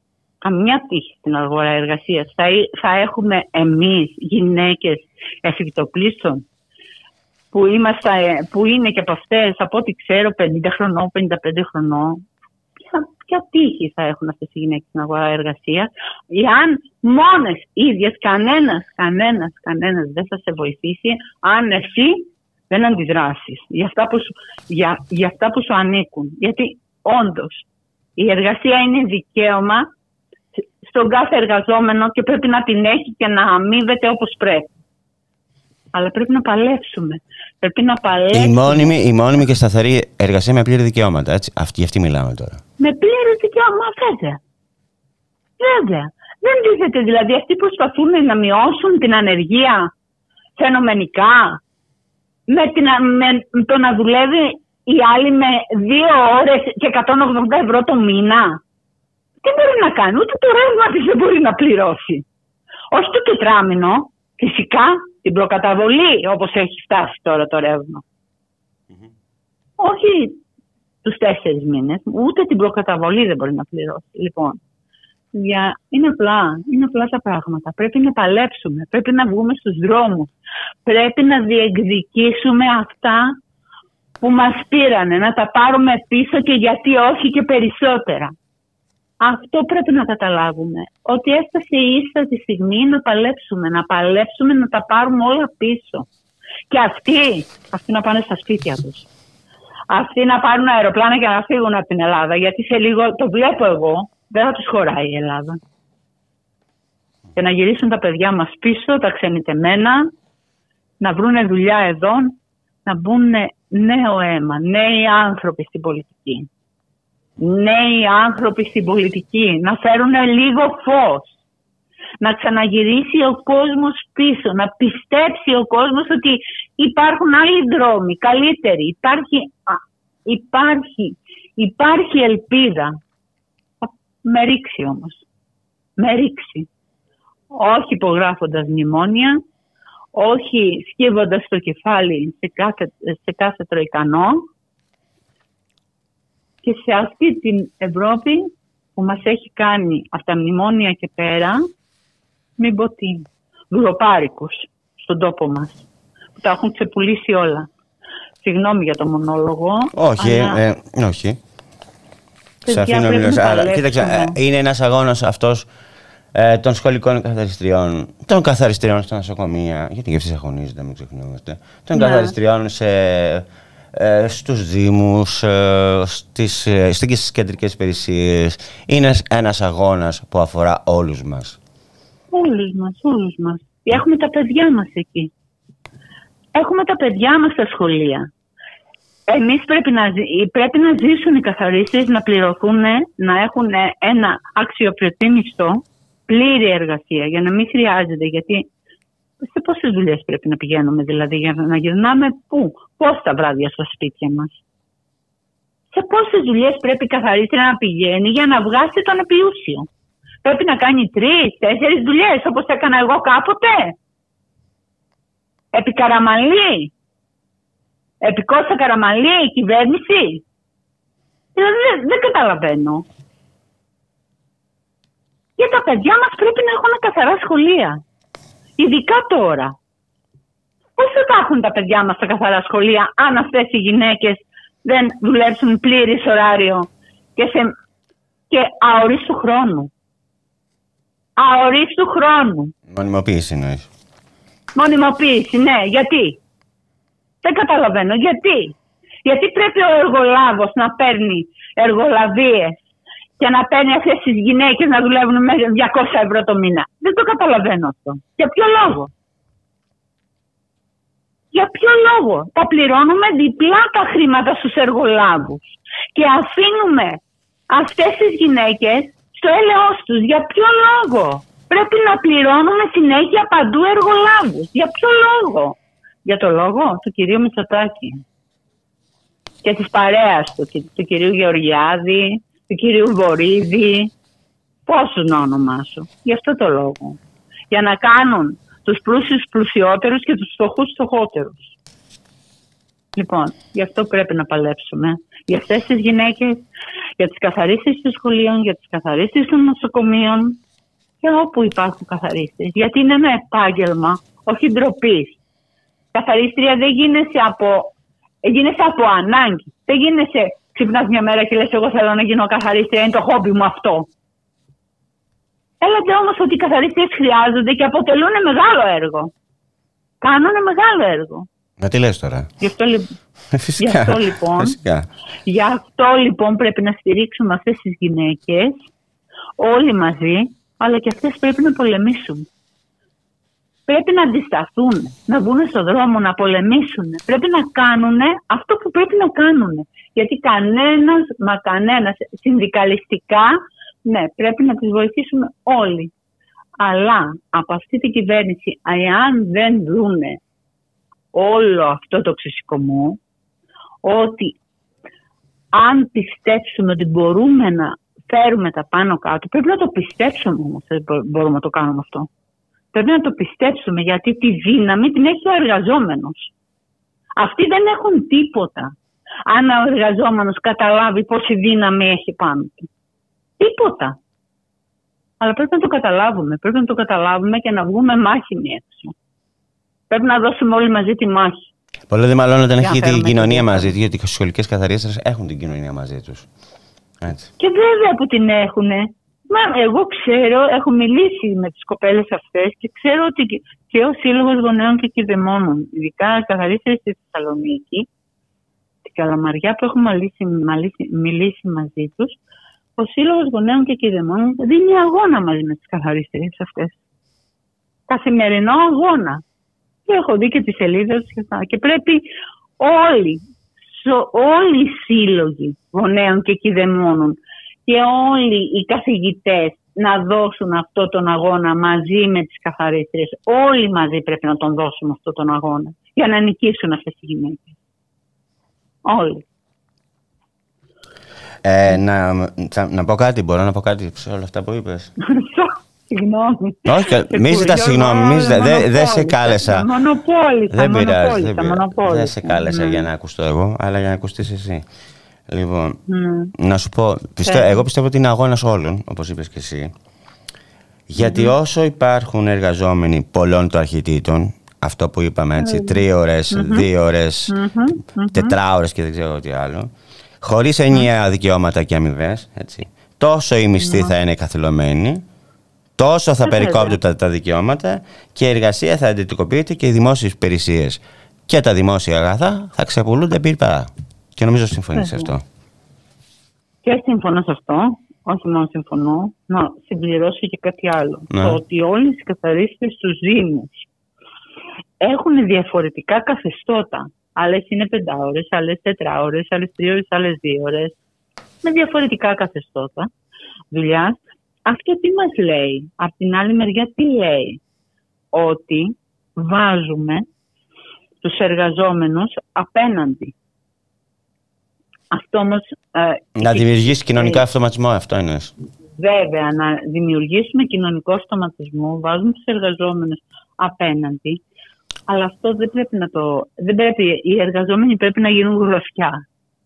Γροθιά, γιατί κανένας δεν είναι ωφελημένος. Κανένας από αυτή την τακτική δεν είναι ωφελημένος. Όλοι μαζί πρέπει να ωφεληθούμε. Και αυτές που, οι δύο ώρες να μην κοιτάνε τις άλλες που έχουν πέντε ώρες ή οι μόνιμες που είναι λίγες ήταν και αυτές κάποτε στη μοίρα αυτών των γυναικών. Και οι μόνιμες ήταν στη μοίρα αυτών των γυναικών. Και οι μόνιμες πρέπει να δώσουν τον αγώνα για αυτές τις γυναίκες. Δεν πρέπει να τις αφήσουν να παλέψουν μόνες τους. Το να είναι οι εργαζόμενοι απέναντι και να έχουν διάφορες διαμάχες είναι βούτυρο στο ψωμί της κάθε κυβέρνησης και του κάθε Μητσοτάκη και του κάθε Βορύδη. Εμείς όμως πρέπει να είμαστε γροθιά. Εμείς πρέπει να είμαστε γροθιά. Αυτό έχω να πω εγώ. Σε ευχαριστώ πολύ, Ευαγγελία Αλεξάκη. Και εγώ σε ευχαριστώ Γιώργο. Καλή συνέχεια και καλούς αγώνες και να ξέρουν οι κοπέλες ότι αν βγουν μαχητικά οι αγώνες πολλές φορές είναι και νικηφόροι. Γι' Και το αυτό να έχουν, μην απο- βάλουμε και το έχουν κάτω. αποδείξει. ε, η Food, έτσι. Το έχουμε Κόσκο. αποδείξει. Food, Κο- Costco, Εσείς, εσείς. Εμείς, το χαρίστες του Υπουργείου Οικονομικών. Ναι. Να μην το βάλουμε κάτω. Αγώνα μέχρι τελικής νίκης, μέχρι να δικαιωθούν αυτές οι γυναίκες και όλες οι καθαρίστες. Εγώ μιλάω για όλ, και για τις ε, καθαρίστες των νοσοκομείων που έχουν φοβερά Εγώ θα έλεγα και για κάθε συμβασιούχο σε δημόσιο και ιδιωτικό τομέα που καλύπτει ε, πάγιες και διαρκείς ανάγκες. Γιατί και αυτοί πρέπει να μόνιμα βοηθούν. Ακριβώς, ακριβώς Γιώργο, ακριβώς, ακριβώς. Λοιπόν, οκ. Σε ευχαριστώ πολύ. Ε, σε Χαιρετώ. ευχαριστώ και εγώ που με κάλεσες. Σε ευχαριστώ. Καλό Χαιρετώ. μεσημέρι. Καλό Σε σένα μεσημέρι. και στους ακροατές του. Καλό μεσημέρι. Γεια, γεια.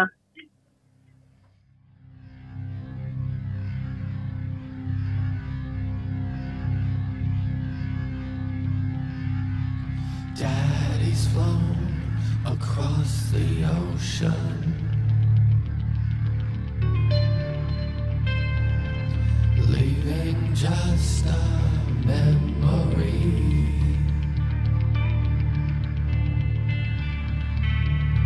snapshot in the family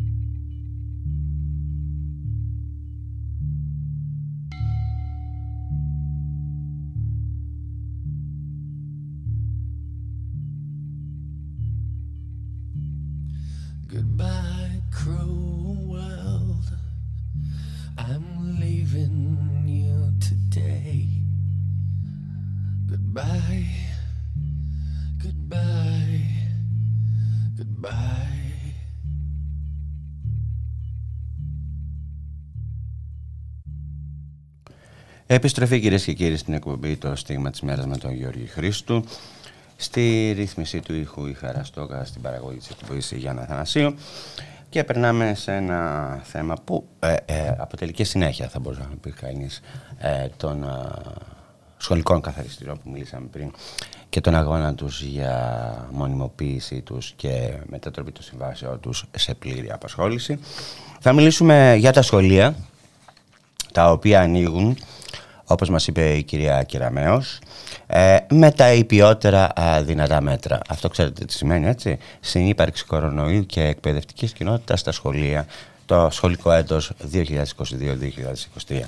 Για το θέμα αυτό θα μιλήσουμε με την ε, Ντίνα Τιρέπα που είναι μέλος του Διοικητικού Συμβουλίου της ε, ΔΟΕ και βρίσκεται στην άλλη άκρη της τηλεφωνικής γραμμής. Γεια σου Ντίνα. Καλησπέρα, καλησπέρα. Καλησπέρα σε όλους τους ακροατές σας. Λοιπόν, για πες, κάνε ένα σχόλιο γι' αυτό. Ξέρεις, σε κάλεσα Κοίταξε, για να σου τα- ετοιμάσω για- μία ακόμη δίωξη, έτσι, να έχεις, να, Τα έχεις να παίζεις. ζητήματα είναι. πα- Ναι, ναι. Τα ζητήματα με το άνοιγμα των σχολείων είναι πάρα πολύ σοβαρά. Ε, για άλλη μια φορά, η Υπουργός Παιδείας, μία από τις χειρότερες υπουργούς που έχουν περάσει από την ε, δημόσια εκπαίδευση, ε, μ, δείχνει υποκρισία και γίνεται και επικίνδυνη. Ε, αυτό αφορά το σύνολο των ζητημάτων που αφορούν το άνοιγμα των σχολείων. Θα πω μόνο το πρώτο και πιο χαρακτηριστικό. Σε μία ε, περίοδο όπου τα πάντα λένε για τη μεγάλη μεταδοτικότητα των μεταλλάξεων, η κυρία Κεραμέως, η υπουργός που είναι υπεύθυνη για το δημόσιο σχολείο και την ασφαλή του λειτουργία, ε, δεν βγήκε να πει μισή λέξη για τη μείωση των μαθητών στα τμήματα, που είναι το πιο σοβαρό ζήτημα που εδώ και τρία χρόνια ζητάει η εκπαιδευτική κοινότητα και που θα έπρεπε να είναι το πρώτο μέτρο, ειδικά αυτή την περίοδο. Δηλαδή, ε, το πρώτο μέτρο, όχι μόνο την προηγούμενη περίοδο με τον τρόπο με τον οποίο είχαμε τον κορονοϊό, αλλά πολύ δε περισσότερο τώρα, όπου η μεταδοτικότητά του είναι εξαιρετικά μεγάλη.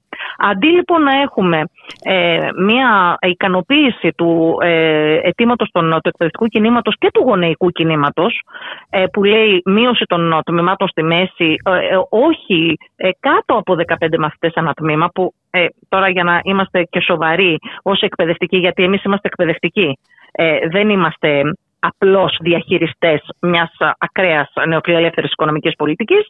Λοιπόν, είναι και παιδαγωγικά σωστό. Αυτό ε, ε, ευνοεί και τα μορφωτικά δικαιώματα των παιδιών. Αλλά αφήνω αυτή την πλευρά και μιλάω μόνο το για το υγειονομικό κομμάτι.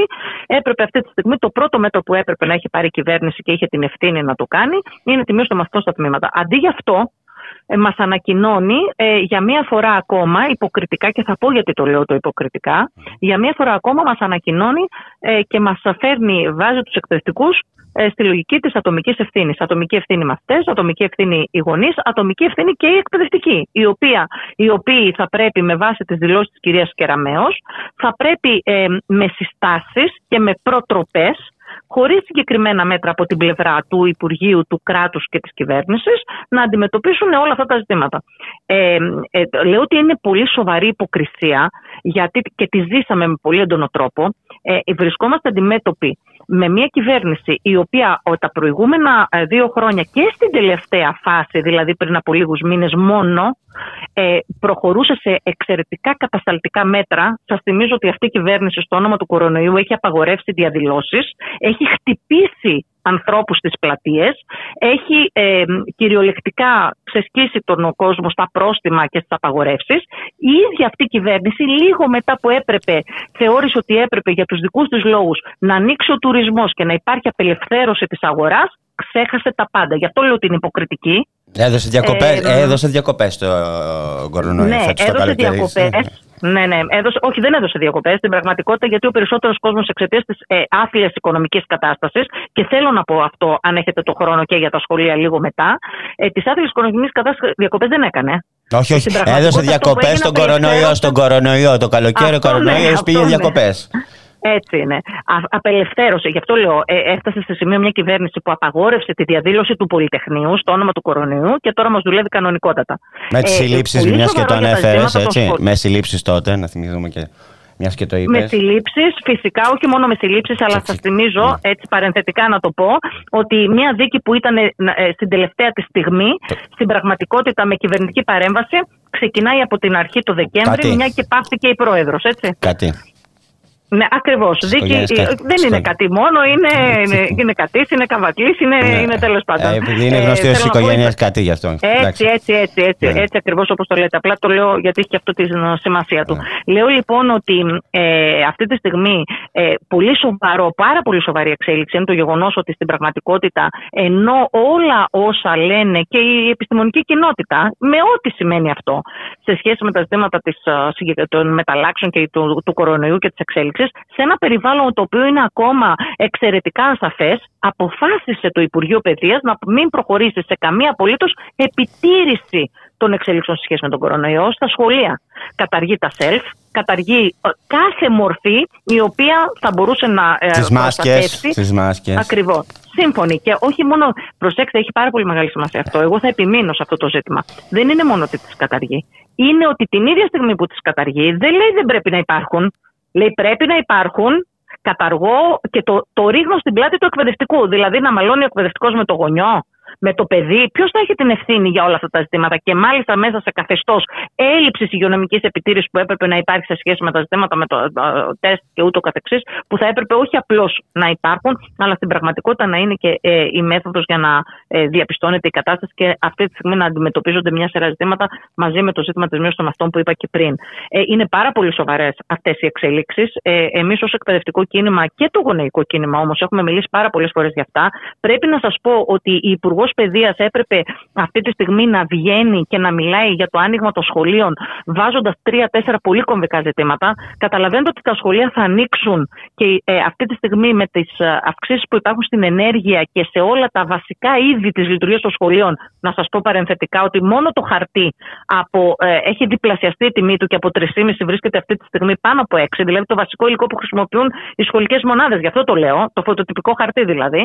Λοιπόν, και αυτή τη στιγμή ανοίγουν τα σχολεία και το, ε, έχει εκτοξευτεί το φυσικό αέριο και η ενέργεια και υπάρχει, πε- δεν βγήκε να πει μισή κουβέντα σε συνεργασία με το Υπουργείο Οικονομικών για αύξηση των χρηματοδοτήσεων, η οποία πρέπει να είναι κανονικά πα- άνω του 40%.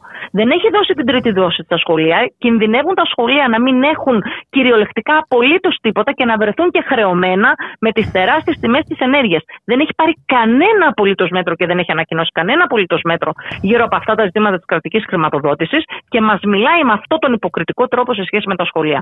Να συμπληρώσω εδώ το Εγώ τεράστιο φοβάμαι ότι θέμα δεν θα που έχουν και υπάρχει. λεφτά για θέρμανση. Αυτό ακριβώς λέω. Αυτό ακριβώς σας λέω. Ότι αυτή τη στιγμή έπρεπε το κράτος και η κυβέρνηση και ο- η βασική υπεύθυνη σε αυτό είναι η ηγεσία του Υπουργείου Παιδείας να έχει πάρει όλα τα αναγκαία μέτρα ώστε να μην βρεθούν τα σχολεία μπροστά σε δυσεπίλητα ζητήματα.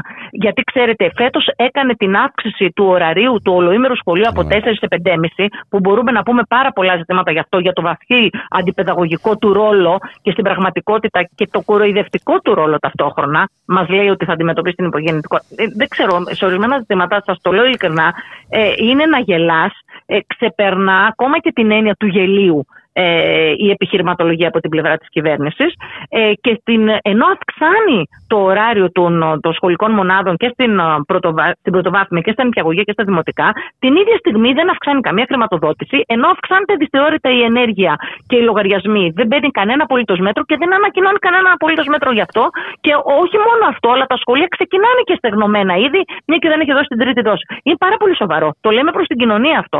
Είναι πάρα πολύ σοβαρό το γεγονός ότι μπορεί να βρεθούν και την ίδια στιγμή έρχεται και ανακοινώνει μέσω προγραμμάτων ότι θα βάλει διαδραστικούς, θα κάνει, θα δείξει και δεν έχει εξασφαλίσει τα στοιχειώδη για τα σχολεία. Δεν έχει βγει να κάνει μία ανακοίνωση και να πει ότι θα αυξήσει την κρατική χρηματοδότηση για να έχετε φωτοτοπικό χαρτί, για να έχετε κοιμωλίες, για να έχετε αντισηπτικά, για να έχετε. Τα, όταν λέω τα στοιχειώδη, τα στοιχειώδη. Ε, και στην πραγματικότητα, να μην πω τώρα, τέλος πάντων, πουλάει φούμαρα με όλα τα υπόλοιπα που βάζει. Και επίσης πρέπει να πούμε εδώ, έχει πάρα πολύ μεγάλη σημασία να γνωρίζει ο εργαζόμενος κόσμος γιατί τα παιδιά, εμείς είμαστε δάσκαλοι των, α, και εκπαιδευτικοί των, λαϊκ- των παιδιών των λαϊκών οικογενειών. Αυτό είμαστε, των παιδιών του λαού που αντιμετωπίζουν, α, που έρχονται από το σπίτι τους με τα χίλια προβλήματα και έρχονται σε ένα σχολείο το οποίο οφείλει να τα μορφώσει, να τα εκπαιδεύσει, να δώσει αξίες και αυτό το ρόλο να παίζει ο εκπαιδευτικός. Αυτή τη στιγμή στην πραγματικότητα έκανε έναν πολύ μικρό αριθμό διορισμών σε σχέση με τους αναπληρωτές που πήρε. Για άλλη μια φορά η εκπαίδευση θα στηριχτεί πάνω σε ελαστικά εργαζόμενους. Δεν ξέρω αν θα- πρέπει, οφείλει η κοινωνίας να το συνειδητοποιήσει και ο κόσμος. Δεν μπορεί να κάνει 32.000 προσλήψεις ελαστικά εργαζόμενων. Δηλαδή στην πραγματικότητα το ένα παραπάνω από το 1 πέμπτο των εκπαιδευτικών να είναι συμβασιούχοι. Σε παίρνω το Σεπτέμβρη, σε απολύω τον Ιούνι και ξανά αυτού και από την αρχή. Μετακινήσει από όπου να είναι. Το παιδί του εργαζόμενου κόσμου έχει σήμερα αυτό τον εκπαιδευτικό, αύριο άλλον, γιατί πολύ απλά βασίζεται σε αυτό το πράγμα. Και βγαίνει κιόλας και μιλάει για πολλές προσλήψεις, ενώ στην πραγματικότητα έχει κάνει αυτόν τον αριθμό των προσλήψεων και ελάχιστο αριθμό ε, διορισμών, μην καλύπτοντας ούτε καν τους ανθρώπους, τους εκπαιδευτικούς που συνταξιοδοτήθηκαν ε, τα τελευταία χρόνια. Πάρα πολύ σοβαρά ζητήματα, πάρα πολύ σοβαρά ζητήματα πραγματικά ε, τα οποία οφείλουμε με κινητοποίησεις εμείς προτείνουμε, με κινητοποίησεις από την αρχή ε, μαζί με τους γο- γονείς και τους μαθητές γιατί δεν είναι αστεία ε, ε, όπως δεν ήταν αστεία και η τράπεζα θεμάτων, όπως δεν ήταν αστεία και η ενιαία βάση και ό,τι ε, πέταξε στον δρόμο, όπως δεν είναι αστείο το τρόπο με τον οποίο ανοίγουν τα σχολεία. Το Θα τα ταξικό σχολείο που αντιμετωπίσουμε με δημιούργησε, αγώνα. μου λες τώρα εσύ. Φυσικά, φυσικά. Όχι απλώς το ταξικό σχολείο. Ένα σχολείο το οποίο διώχνει τους μαθητές των α, λαϊκών ταξι- ε, στρωμάτων στην πραγματικότητα, ε, αυξάνει τις, α, τους ταξικούς διαχωρισμούς ε, και πετάει τα παιδιά έξω ακόμα και από την βασική εκπαίδευση. Σχολείο, σχολείο Α- φτηνό, σχολείο ανταγωνιστικό. ΑΕ. Σχολείο ΑΕ. Ακριβώς, ακριβώς, ακριβώς αυτό. αυτό. Μιας και είπες για αναπληρωτές για ελαστικές σχέσεις εργασίας. Έχει, υπάρχουν και σχολικές καθαρίστρε με ελαστικές σχέσεις εργασίας. Πιστεύω ότι πρέπει, να, Βεβαίως, όχι πρέπει απλώς- να είναι κοινός αγώνας; όχι απλώς πρέπει να είναι κοινός. Εμείς πρέπει να ξέρετε ότι και σαν α, ε, εκπαιδευτικό ρεύμα, εγώ ανήκω στο ρεύμα των παρεμβάσεων Μμμ. ε, στην α, εκπαίδευση και στο Διοικητικό Συμβούλιο της ΔΟΕ. Θεωρούμε, είμαστε συνάδελφοι και συναδέλφισες με τις συναδέλφισε και τους συναδέλφους καθαριστές και καθαρίστριε. Ε, δηλαδή, θεωρούμε ότι είναι κοινή η διεκδίκησή μας. Και κάνουν και πολύ σημαντικό έργο αυτοί, αυτοί οι άνθρωποι, έτσι; Δεν θέλει συζήτηση. Σε αυτούς βασίστηκε η υγειονομική συνθήκη του σχολείου τα προηγούμενα δύο χρόνια, πρέπει να σας πω. Επίσης, θέλω να σας πω το εξής. Είναι ε, εκτροματικά, πραγματικά το λέω με, ο- με πλήρη επίγνωση των λέξεων και είναι χιδαία, χιδαία η κυβέρνηση. Διότι, θα σας πω ένα πολύ απλό παράδειγμα για να με καταλάβετε. Στο Δήμο της Αθήνας, μόνο στο Δήμο της Αθήνας, υπάρχουν πάνω από ε, 550 καθαρίστρες συμβασιούχες και ε, μόλις κιόλας, μόλις 49, δεν θυμάμαι αν στον αριθμό 49 είναι και οι συνταξιοδοτήσεις που ήταν πέρσι, μπορεί να πρέπει να αφαιρέσουμε μερικές συνταξιοδοτήσεις, μόνο 49 μόνιμες. Ξέρετε για πόσες σχολικές μονάδες; Πάνω από 420 σχολικές μονάδες. Καταλαβαίνει η κοινωνία τι σημαίνει αυτό, ότι έχει μόλις 49 μόνιμες και όλο το υπόλοιπο κομμάτι είναι ε, συμβασιούχες. Καταλαβαίνετε την υπερεκμετάλλευση, καταλαβαίνετε τι σημαίνει αυτό για το σχολείο, το γεγονός ότι δεν υπάρχει προσωπικό, αλλά στην πρα- προσωπικό το οποίο συνεχώς μετακινείται, είναι ε, ελαστικά εργαζόμενο, μπαίνει, βγαίνει ανάλογα με τις προθέσεις του κάθε υπουργού. Να σας πω ότι ο Βορύδης σε σχέση με τις καθαρίστριες έχει φτιάξει τρίωρες συμβάσεις, τρίωρες το καταλαβαίνουμε Και αυτό. δύο ώρες Τι έχει φτιάξει. σημαίνει; Βεβαίως. Και ότι είναι πάρα πολύ. Έχει ρίξει όλη την ευθύνη για το να έχουν παραπάνω ώρες. Δηλαδή, να, να, στην ουσία, να βάζουμε πολλούς ανθρώπους να τους εκμεταλλευόμαστε όσο γίνεται και περισσότερο. Κα- ε, Δηλαδή, μιλάμε για. Είναι πραγματικά ηρωίδες και ήρωες οι συναδέλφισε καθαρίστρες και καθαριστές. Ε, Εμείς, ως εκπαιδευτικοί, όχι απλώς τους είμαστε ευγνώμονες, αλλά το λέμε και προς την κοινωνία ότι η κοινωνία οφείλει να είναι ευγνώμονες σε αυτό το προσωπικό. Και επίσης θέλω εδώ να συμπληρώσω και ορισμένα ένα πράγμα που έχει σημασία, Μμμ. ότι με τους νόμους του Βορύδη πέταξε έξω τις μετανάστριε καθαρίστριες από αυτές τις συμβάσεις. Τις πέταξε έξω με αποτέλεσμα, με ρατσιστικό νόμο, ε, το οποίο υπήρχε και στο παρελθόν φυσικά, ε, τις πέταξε έξω και αυτή τη στιγμή οι μετανάστριε καθαρίστριες που δούλευαν ε, ε, 15 και 20 χρόνια στα δημόσια σχολεία ε, δεν μπορούν ε, να δουλέψουν εκεί παρά μόνο αν φτιάξουν και ΣΕΠΤ. Δηλαδή, ε, το λέω αυτό γιατί έχει πάρα πολύ μεγάλη σημασία με σεβασμό το εκπαιδευτικό κίνημα και με αλληλεγγύη και κοινό ταξικό αγώνα να αντιμετωπίζουμε το ζήτημα των, ε, της διεκδίκησης για ε, Μόνιμη και σταθερή χωρίς όρους των εργασία καθαριστριών. και για ασφαλή σχολεία, μιας και μιλά... Μονιμοποίηση. Μονιμοποίηση και για ασφαλή σχολεία, μιας και μιλάμε και- και για καθαρίστηση, έτσι. Έτσι ακριβώς. Γιατί, έτσι για να το ακριβώς. δώσουμε να, να, το, να το καταλάβει ο κόσμος, ε, εκτός από τους μαθητές είναι και εκπαιδευτικοί και είναι και οι οικογένειές τους, έτσι, γιατί επηρεάζει Φυσικά. και αυτό. Και οι οικογένειες έχουν κοινωνικές συναναστροφές. Επηρεάζει μια ολόκληρη κοινωνία όλο αυτό το πράγμα το σχολείο. Δεν είναι τόσο απλό δηλαδή. Όχι απλώς δεν είναι απλό, αλλά δείχνει και την τρομακτική υποκρισία και την αναλγεσία της κυβέρνησης, η οποία δεν δίνει κανένα, απολύ- καμία απολύτως σημασία σε αυτά, αρκεί οι οικονομικοί δείκτες να, την, να βολεύουν τους πλούσιους, τους έχοντες και κατέχοντες, τους προύχοντες στο κεφάλαιο που λέμε εμείς, και πρέπει με, με πολύ μεγάλη παρησία να μιλήσουν οι εργαζόμενοι, γιατί μας έχουν καθίσει κυριολεκτικά στο σβέρκο και απομυζούν κάθε ικμάδα ε, της, ε, της δύναμής μας και του αίματός μας. Ε, ε, έχει πάρα πολύ μεγάλη σημασία αυτή τη στιγμή να πούμε ότι αυτή είναι η προτεραιότητα της κυβέρνησης, αυτό κάνει και γι' αυτό παίρνει όλα αυτά τα μέτρα ε, που είναι μέτρα στην πραγματικότητα α, ε, απαντελής έλλειψης ε, ε, προστασίας για τον κόσμο της ε, εκπαίδευσης και μάλιστα πρέπει, για να, τι να μιλάμε με, την, ε, με τη γλώσσα της αλήθειας. Ξέρετε για πόσους μαθητές μιλάμε. Μιλάμε για πάνω από 650.000 μαθητές μόνο στην πρωτοβάθμια. Ε, καμιά 400 ή 500 δεν θυμάμαι ακριβώς το νούμερο στη δευτεροβάθμια. Δεν καταλαβαίνουμε για το τι εύρος οικογενειών συζητάμε. Τα μέτρα που δεν παίρνει η κυβέρνηση σήμερα για την υγειονομική προστασία των σχολείων σημαίνει έλλειψη μέτρων και επιτήρησης για την υγειονομική προστασία των οικογενειών. Και της είναι η κοινωνίας, πραγματικότητα. νομίζω ότι θα συμφωνήσει αυτό, έχει δείξει ε, από τότε που άρχισε η πανδημία ε, πόσο εγκληματικά διαχειρίζεται ε, την πανδημία με τα μέτρα όχι μόνο Φυσικά. στα σχολεία και σε όλους τους χώρους εργασίας, μην ξεχνάμε Μα τους άλλους φυσικά. χώρους, έτσι. Μα- μα- Δεν θέλει συζήτηση, μα η- ο- ιδιαίτερα οι χώροι του ιδιωτικού τομέα. ε, Και ε, προσπαθεί, συγγνώμη να ζήσανε- τελειώσω, και προσπαθεί να ρίξει τους χιλιάδες νεκρούς και τους το, πο- δεν ξέρω κι εγώ πόσους ε, ασθενείς με κορονοϊό επάνω μας. Μην ξεχνάω, μιας και μιλάμε και για σχολεία, πόσες φορές έχει στοχοποιήσει την νεολαία. Συμφωνώ απόλυτα και α- γι' αυτό είπα προηγουμένως για υποκρισία. Στην πραγματικότητα φέρεται, χρησιμοποιεί τα, την επιστήμη και τα υγειονομικά στοιχεία με εξαιρετικά πολιτικούς όρους για να χτυπήσει, πέρασε ε, ένα σκασμό μέτρα και ε, όλα αυτή τη διετία στο όνομα του κορονοϊού ε, και βεβαίως ένα σκασμό απαγόρευση δεν είναι τυχαίο. Για να μην κοροϊδευόμαστε. Ε, δεν είναι τυχαίο ότι την ίδια στιγμή που απαγόρευε τις διαδηλώσεις, απαγόρευε τη διαδήλωση του Πολυτεχνείου, απαγόρευε όλες τις διαδηλώσεις, ε, δεν έκανε ένα βήμα πίσω από σοβαρότατες αντιδραστικές, αντιλαϊκές, αντεργατικές και αντιεκπαιδευτικές αναδιαρθρώσεις. Η εκπαίδευση βρέθηκε αντιμέτωπη όλη αυτή, ιδιαίτερα ε, όλη αυτή τη διετία στο μάτι του κυκλώνα με πολύ σοβαρές ε, αλλαγές, οι οποίες ήταν σε αντιδραστική κατεύθυνση ενάντια στα μορφωτικά δικαιώματα των παιδιών. Μέσα σε αυτό και στην αξιολόγηση, σας καλώ κάποια στιγμή να μας καλέσετε να κάνουμε συζήτηση αναλυτική για την αξιολόγηση, να μάθει ο κόσμος τα ψέματα της κυβέρνησης και ποια είναι η πραγματική αλήθεια για την υπεράσπιση του δημόσιου σχολείου. Σε όλες τις βαθμίδες εκπαίδευσης, να το πούμε αυτό, έτσι. Φυσικά. Εννοείται. Σε όλες τις Εννοείται, βαθμίδες, μα- ε, επιτε- επιτέθη, σε όλες τις βαθμίδες και στην τριτοβάθμια εκπαίδευση με το τελευταίο νομοσχέδιο. Μα στην τριτοβάθμια επιτέθηκε μόλις πρόσφατα. Ναι, αυτό Μιλάμε λέμε, τώρα ο πρόσφατα νόμο για λέμε. τα πανεπιστήμια, βέβαια. Ο νόμος για τα πανεπιστήμια, η πανεπιστημιακή αστυνομία. Ε, άρχισε το πάρα Πανεπιστήμιο πολύ εδώ σοβαρά. ασύλου. Δηλαδή, μπορώ να σου πω, ο αντεργατικός νόμος του Χατζηδάκη είναι και αυτός Έτσι, μέσα στο έτσι. παιχνίδι. Έτσι. Γι' αυτό Φυσικά, και μα βγήκε. αυτό Και ήτανε- μην ξεχνάς ότι η, α- η α, απεργία αποχή των εκπαιδευτικών, το δικό σου από την αξιολόγηση, βγήκε Βγήκε εξαιτίας αυτού του παράνομα. νόμου παράνομη. Έτσι. Έτσι, συμφωνώ, βεβαίως. Βεβαίως πρέπει να πούμε όμως ότι μια σειρά πρωτοβάθμια σωματεία της εκπαίδευσης, εκπαιδευτικά σωματεία, είχαν την, α, ε, τον α, εργατικό τσαμπουκά, κήρυξαν ξανά ε, απεργία αποχή, παρόλο που οι ομοσπονδίες οι δύο αρνήθηκαν να το κάνουν, κήρυξαν απεργία αποχή. Πολλές σχολικές μονάδες ε, συνε- και πολλές χιλιάδες εκπαιδευτικοί συμμετείχαν σε αυτή την απεργία αποχή. Ε, και έτσι έχουμε σοβαρέτα ζητήματα με τον μπλοκάρισμα. της 114 αξιολόγησης. ε, διώχθηκαν. Έτσι.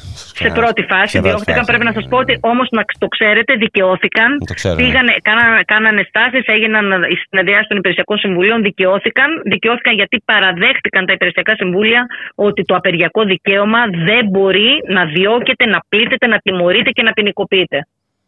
Και δεν είναι απόφαση κανένα δικαστηρίου η απεργία. Είναι απόφαση των εργαζομένων. Έτσι. Ε, βέβαια. Έτσι, έτσι. Σε ακριβώς. ευχαριστώ, Τίνα. Σε χαιρετώ. Να είμαστε καλά. Τα λέμε Σίγουρα. ξανά. Γεια Γεια, χαρά. γεια. Ευχαριστώ. Γεια χαρά.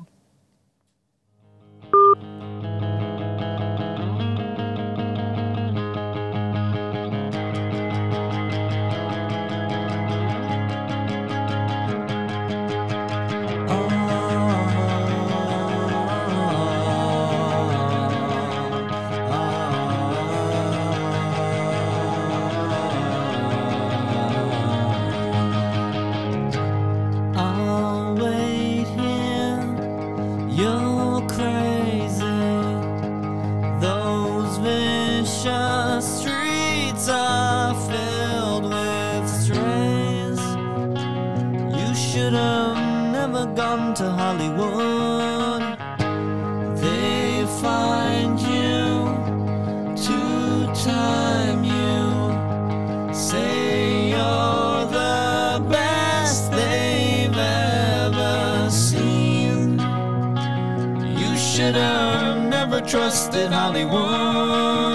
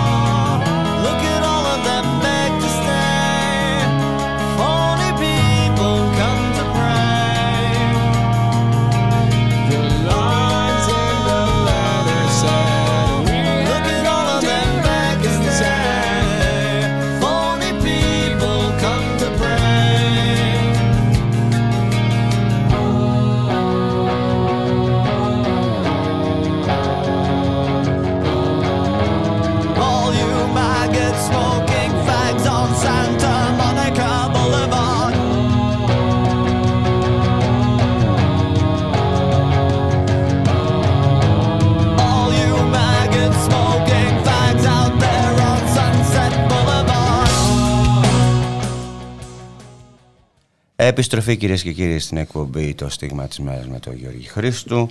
Στην παραγωγή της εκπομπής η Γιάννα Θανασίου στη ρύθμιση του ήχου η Χαραστόκα και να κλείσουμε με, με την είδηση της συναυλίας αλληλεγγύης ε, στους απεργούς της Μαλαματίνα που πραγματοποιείται αύριο 30 ε, Αυγούστου ε, στην πύλη του εργοστασίου.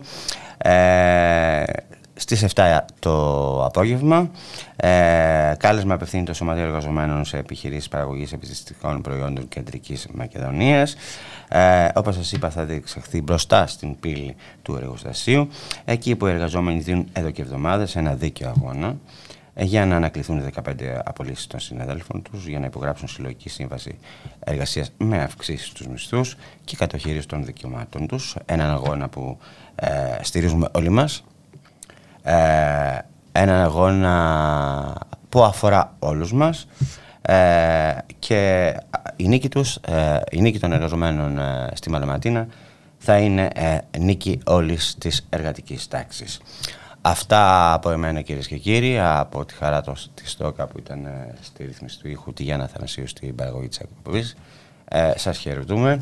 Να έχετε ε, ένα καλό ε, υπόλοιπο ημέρας. Ακολουθεί η εκπομπή Βέτο με τους Δημήτρη Λιάπη και Θοδωρή Βαρβαρέο Σοδρόσο. Γεια σας.